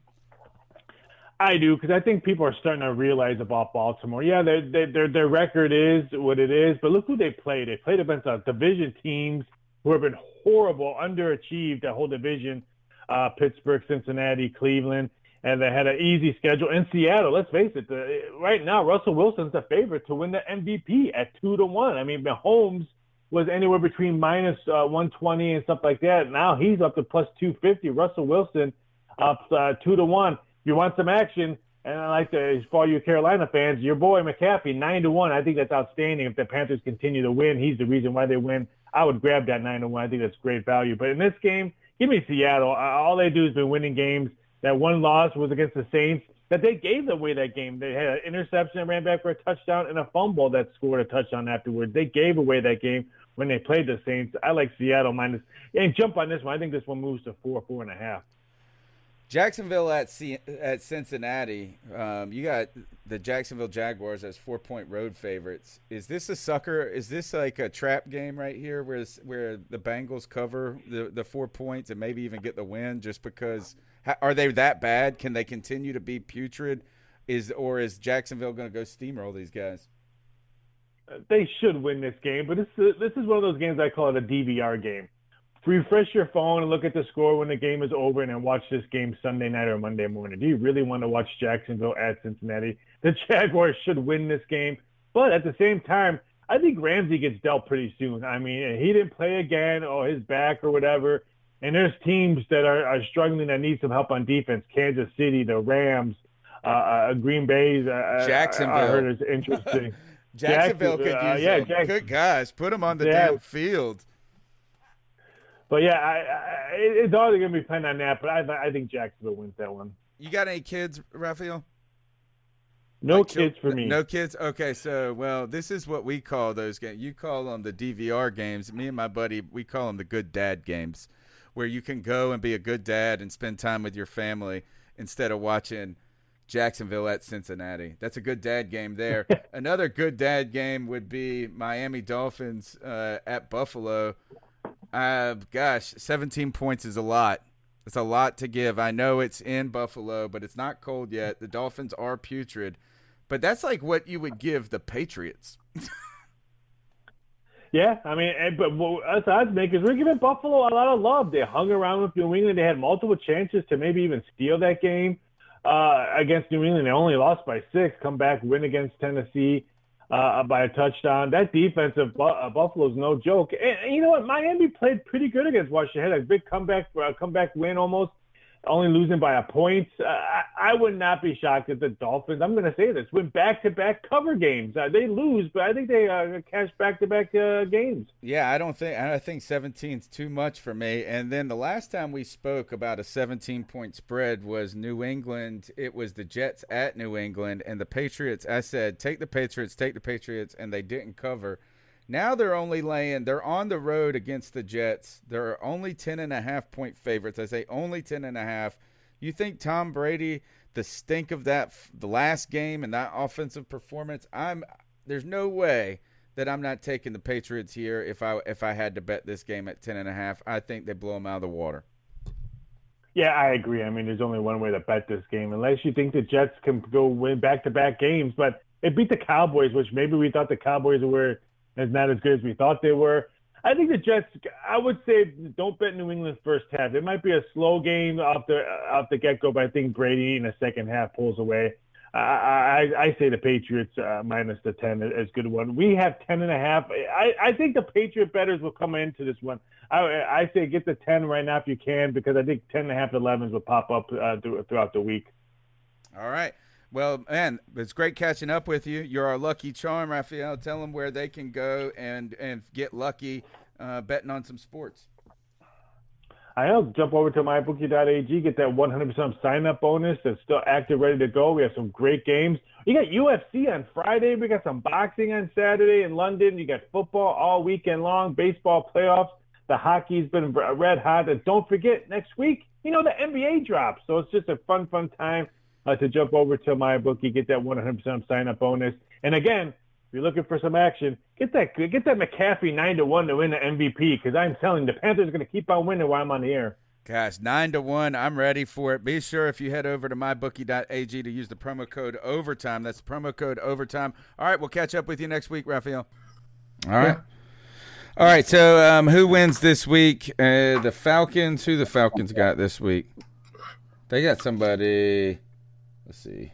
Who the Hey, real got. quick, can you give me the score of, of who who's where in the scores with the the picks? I haven't kept up. We have to go back and listen to all the damn thing. Okay. So next, ne- all right, ne- that, that's Cody's winning. Next, Cody's winning. That's what. do you know that? I feel like I'm. I gotta be Do you know that? Because uh, ne- next Tuesday, I want we need some some official numbers. I know I'm not winning because I I haven't gotten anything right. So Atlanta, they are playing The Rams. They're hosting the Rams. Yeah, they have the Rams and. Oh, how do you how do you the- how do you pick the Falcons? I'm not picking the Falcons. I pick the Rams. Oh, I will not that's it. pick the Falcons ever again. As Steve Smith said, this is going to be a get right game for the Rams. You said it. I agree. Uh, All right, so yeah, I got I'm- the I'm- Rams. Yeah, I, I've got. Um, Is anybody I've got- picking the Falcons? Just to ask. That's the question. How- Yeah, If I'm going you to pick the did- Falcons. I'm going to pick the Falcons, and you know why? oh, They gosh. just now trade. Well, they have Jalen Ramsey. He's coming in, but I don't know if he's going to actually be up to up to date. And they have put Aqib Talib on on uh, injured reserve, so uh, I'm not sure they have uh, they have a cohesive unit there. So there is a chance that uh, Atlanta lights it up, but uh, it depends upon if uh, they let Aaron Donald get to Matt Ryan. Well, the problem is Atlanta's going to light it up regardless, but they're not stop anybody else from scoring the touch scoring touchdowns. I think so it they'll doesn't stop. I think They'll Jared Goff is not playing give up 37. You know, I, I imagine it. I I have the Rams forty-two to twenty-four. Oh my. Uh, let me just read this stat off to you. The Falcons lost last week, thirty-four to thirty-three on the road in Arizona, and this was Missed. Matt Ryan's stat line: thirty for thirty-six for three hundred and fifty-six yards, four touchdowns, zero interceptions. now you got He to threw 350, four touchdowns, zero interceptions, and that mug lost. Right? Well, you They're- got to read Kyler Murray though. Yeah, in the whole game there were only 15 drop passes. In the whole game, 15. Yeah, he was 27 for 37, 340, three touchdowns, right? And um, did he have any rushing? He had Oh, yeah, no, he he had had 30 yards rushing. That was it. Yeah. Yeah. Now, yes, he played well, but like it's not any better than what Matt Ryan did. That tells you Agreed. that the Arizona Cardinals. I, I don't know that the Falcons. I, how do you even do that? The Falcons' defense is worse than the Cardinals' defense. That's what the story is. That's what's sad. That's So- that's it. They're worse than the Cardinals defense. Yeah, That's not Yeah, no, something to be A- proud of. Atlanta has five sacks on the season. Oh god. By the way, we have twenty-seven. Oh, I'm waiting So- for us to face them, dude. Brian Burns has more sacks than their whole team. I bet. Yeah, yeah, I know Mario Addison does. Yeah. All right. Uh, so uh, okay, uh, so we all picked the Rams. yes. Okay, who? So who's? So we got the Saints against And- the Chicago Bears. Mm. Where's it at? Uh, it is uh, at Chicago. It is the uh, the late the late game on. I th- Fox. This is where New Orleans falls. It's got to be here. Can it be? Is a Trubis? Their offense is ter- The defense wins this game alone. That's what I say. Chicago's defense wins this. Ten, like it could be something like seventeen to fifteen. Mm-hmm. It's uh, it, it could very easily be that way. If you look at what their offense did against Jacksonville, uh, their offense is not looking great right now, and they have to go to Chicago on the road. I so badly want to pick the Bears. I am. because then every team after this, they don't play anyone of note until they play us on the 24th of November. Then they go to uh, the Cardinals, then Atlanta, and then they have Tampa. So if anyone's going to beat New Orleans, it's going to be Chicago. But Chicago just lost one of their uh, defensive tackles. I forget his name, but he's a badass. I don't know, man. I'm just I, I think the Saints are are gonna pull off another close one. I'll say 17 to 14 in New Orleans. Uh, I got to uh, disagree with you. I'm going to say that the Bears pull this one out because they need a win badly. They're playing against a backup quarterback, and I see the Saints putting up 13 to 14 points like they have two times in Teddy Bridgewater's tenure against the best defense in the NFL. I think that they're going to lose this game probably 17 to 13. I like it. I'm with you. All right, CK, what you got? I'm only going with the trend here because they every other game they score 30 points, uh, and meaning the Saints. Um, Yeah. I hate to say it, but I think there's no way the Bears uh, survive against the Saints. Um, that offense of the Bears is god awful. Uh, Yeah. You know they got rid of Jordan Howard, and that was the worst mistake. They I know they have Montgomery, but that is not doing anything. I think it's the They got to use them. Yeah, that would think the help to give them the ball. 32 to 14. Saints. Mm. Oh, wow. Okay. Okay. All right. All right. s- So you're listening to the C3 Panthers podcast. It's been a heck of a show tonight. I've been a long running show. I didn't think it would be like this. The number's 252-228-5098. If you're trying to get a hold of the podcast, we're going to have uh, our next show won't be till Tuesday though cuz there is no post game, right? But before we go, um, we got to ice some fools up. And I'm going to start. And I'm going to start by icing up somebody that I don't think that the I don't maybe has been rarely done on this podcast, and it might be me just being a little emotional. But I'm icing up the Carolina Panthers and all other Panther media forms because this this is why I know it's weird it's weird but the Panthers go to London and we have this one little T-shirt that I put a couple of tweets out to a couple people right and what is the harm in in retweeting that? What is the harm in if I send you a like not a single person who is another part of the like kind of entities of whether it be a YouTuber, whether it be the team, only just people that are our friends and part of the show cared one little bit about that little T-shirt. Like why? Ask the NBA. Why? Why does it Ask- matter? ask. It does not fucking matter. It's like we have eight of them. There's eight. There's literally like eight over there. Why? Why can't we just? I retweet everybody's mess. I support all of y'all. We got to do this together. That's just me being crybaby-ish. Ice up. There you go. Would anybody like to go next? Uh, I can take it next. Uh, I'm gonna say uh, I'm gonna ice up the entire Panthers training staff and uh, Dang, I guess Panthers get, taking hits on the chin tonight. Yeah, uh, the, the the training staff and the coaching staff. Uh, the training staff, based on what they have done with Cam Newton in his years here, where they have misdiagnosed him, or I mean, I don't know the full story, but I'm going to assume they've misdiagnosed him and what's going on, and the actual coaching staff for even entertaining the idea or even putting it out there in a in a story that's going to hit the internet about Cam Newton possibly being traded. If you think Cam Newton needs to be traded, you are a damn fool. I'm sorry. At me, at the Bat Daddy 52. I'll debate with you about it. I don't care. This guy has done more for this franchise than any other player ever in this franchise. And if you want to give up on him after a half a season or two games and a half a season of being injured, ice up. That's all I got to say. Ice up because because he is the best athlete, athletic quarterback out there when he's healthy. Let's see him healthy. We'll see what happens. So, ice up to the staff, the training staff, and the uh, coaching staff of the Panthers. CK, you want to go next?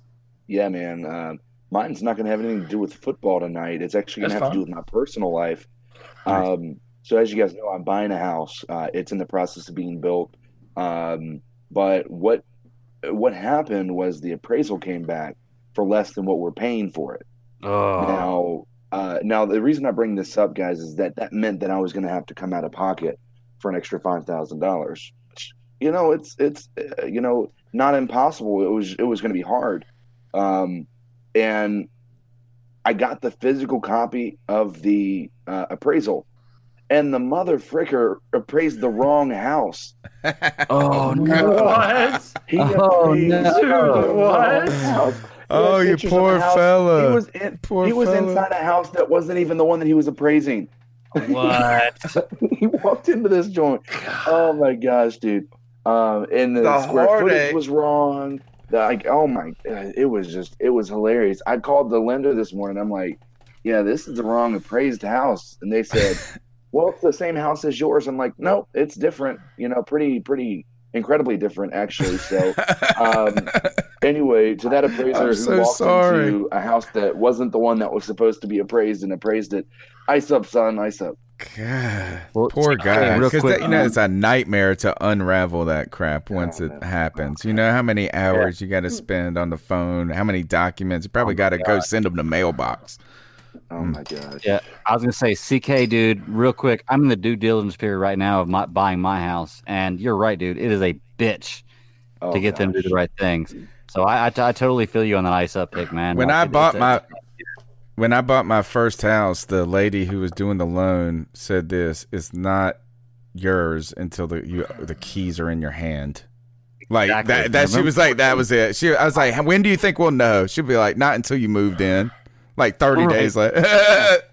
All right, Cody, what you All got? right, so mine's a little bit broad and it's a little bit overarching, but it, it's very important because you're seeing what people believe in.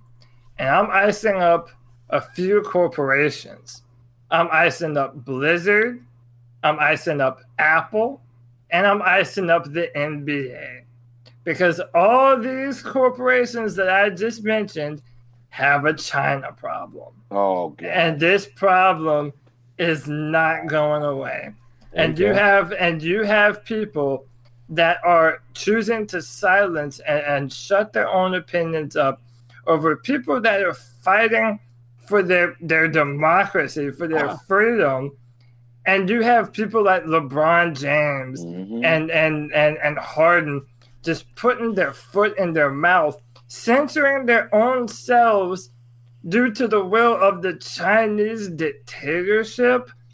I mean, it, it, it shows that the almighty dollar is still king in the NFL. Exactly. there, there, And the NBA will- too. There will, yeah, the NBA, I mean, they will, they will Yeah. shut up. They will do whatever uh, th- their financial interests dictate them to do. And these are the same people that that shit all over Donald Trump. And I'm no Donald Trump fan, but if you're gonna have the courage to speak out against people in power, but you're not gonna have the same courage to do the same thing to a communist dictatorship, dude, come on, man. To all the spineless, cowardice cucks that are bending over to a foreign government, ice up, son. Dude, I, I agree with you, man. I love LeBron James, but I gotta agree with you. Uh, you know, th- at this point, I, I you know, it, you're absolutely right. Yeah. Yes, thank you, That's all Cody. for And you're right. And I tell you, uh, for that is where they have money, influence, and voice. Right. They should know their Okay. place. Oh, sorry. They they they should know their place, and their place is to use that voice for to not use it unjustly, right? It unrighteously. all- it makes them all the more dumb that they speak out on other social issues.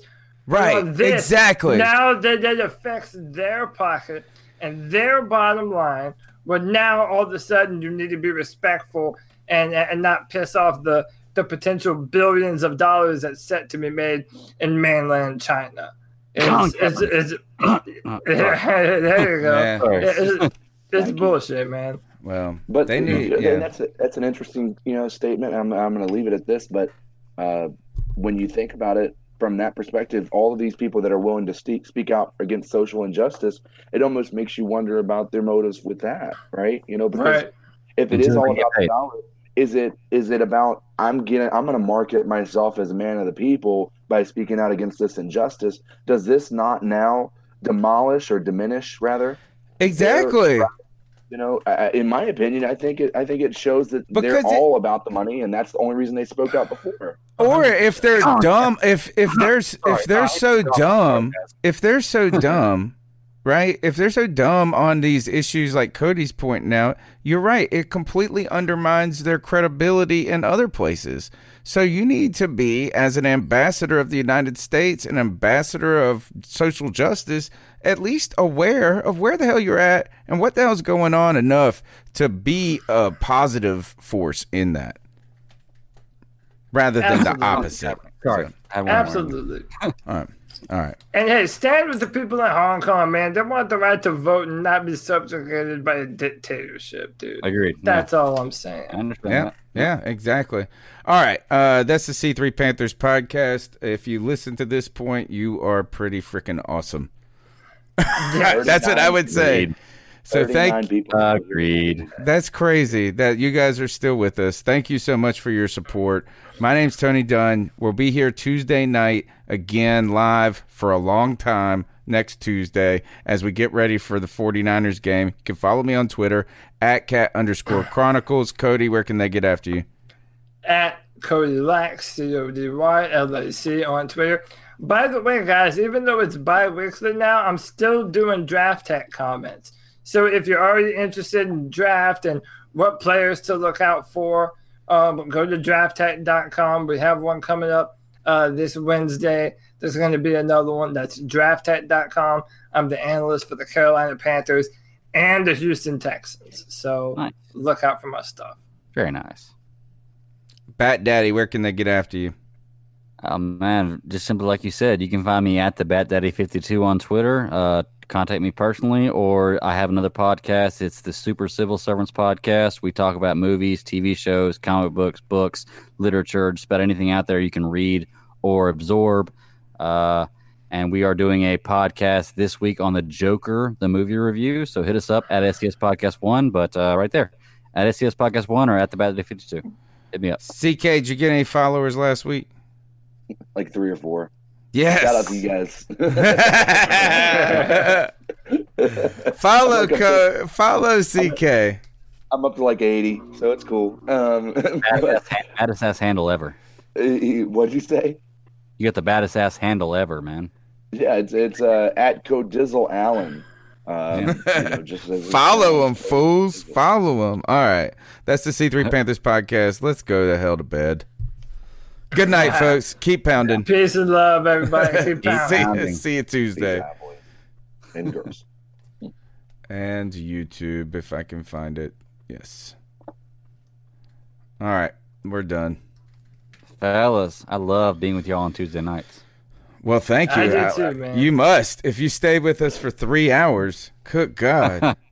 My wife's gonna ask me, "What the hell are y'all doing up there?" I know. I know. Every Okay. every every time Tony is like, "Hey, we're gonna run through this. It's gonna be a short show." Dude, I always like bullshit. Yeah, Oh. about midnight, and we're gonna finish. Three hours Oh, out my of Yeah, three hours later. You guys did a phenomenal job keeping it to 90 minutes uh, for the post game. So good job there, guys. Yes, we'll take we'll take that win. All right, guys. I'll see Tony you gave us the time on that. So yeah, my wife gave me a time. limit. Yeah. All right. I'll see y'all. Gentlemen, go to bed. man. Much love. See y'all Peace out. Enjoy all your favorite sports like never before at BetMGM. Sign up using code CHAMPION and receive up to $1,500 back in bonus bets if you don't win your first bet. When you register with BetMGM, you'll get instant access to a variety of parlay selection features, live betting options, and the best daily promotions in the business. And with BetMGM at your fingertips, every play and every game matters more than ever. Remember to use code CHAMPION and receive up to $1,500 back in bonus bets if you don't win your first bet. Place your money line, prop, or parlay bets with the king of sportsbooks today. BetMGM and GameSense remind you to play responsibly. See BetMGM.com for terms. 21 plus only. Virginia only.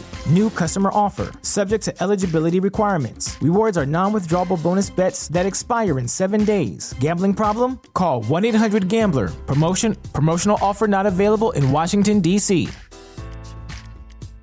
Say goodbye to your credit card rewards. Greedy corporate mega stores, led by Walmart and Target, are pushing for a law in Congress to take away your hard earned cash back and travel points to line their pockets. The Durbin Marshall credit card bill would enact harmful credit card routing mandates that would end credit card rewards as we know it. If you love your credit card rewards, tell your lawmakers hands off my rewards. Tell them to oppose the Durbin Marshall credit card bill.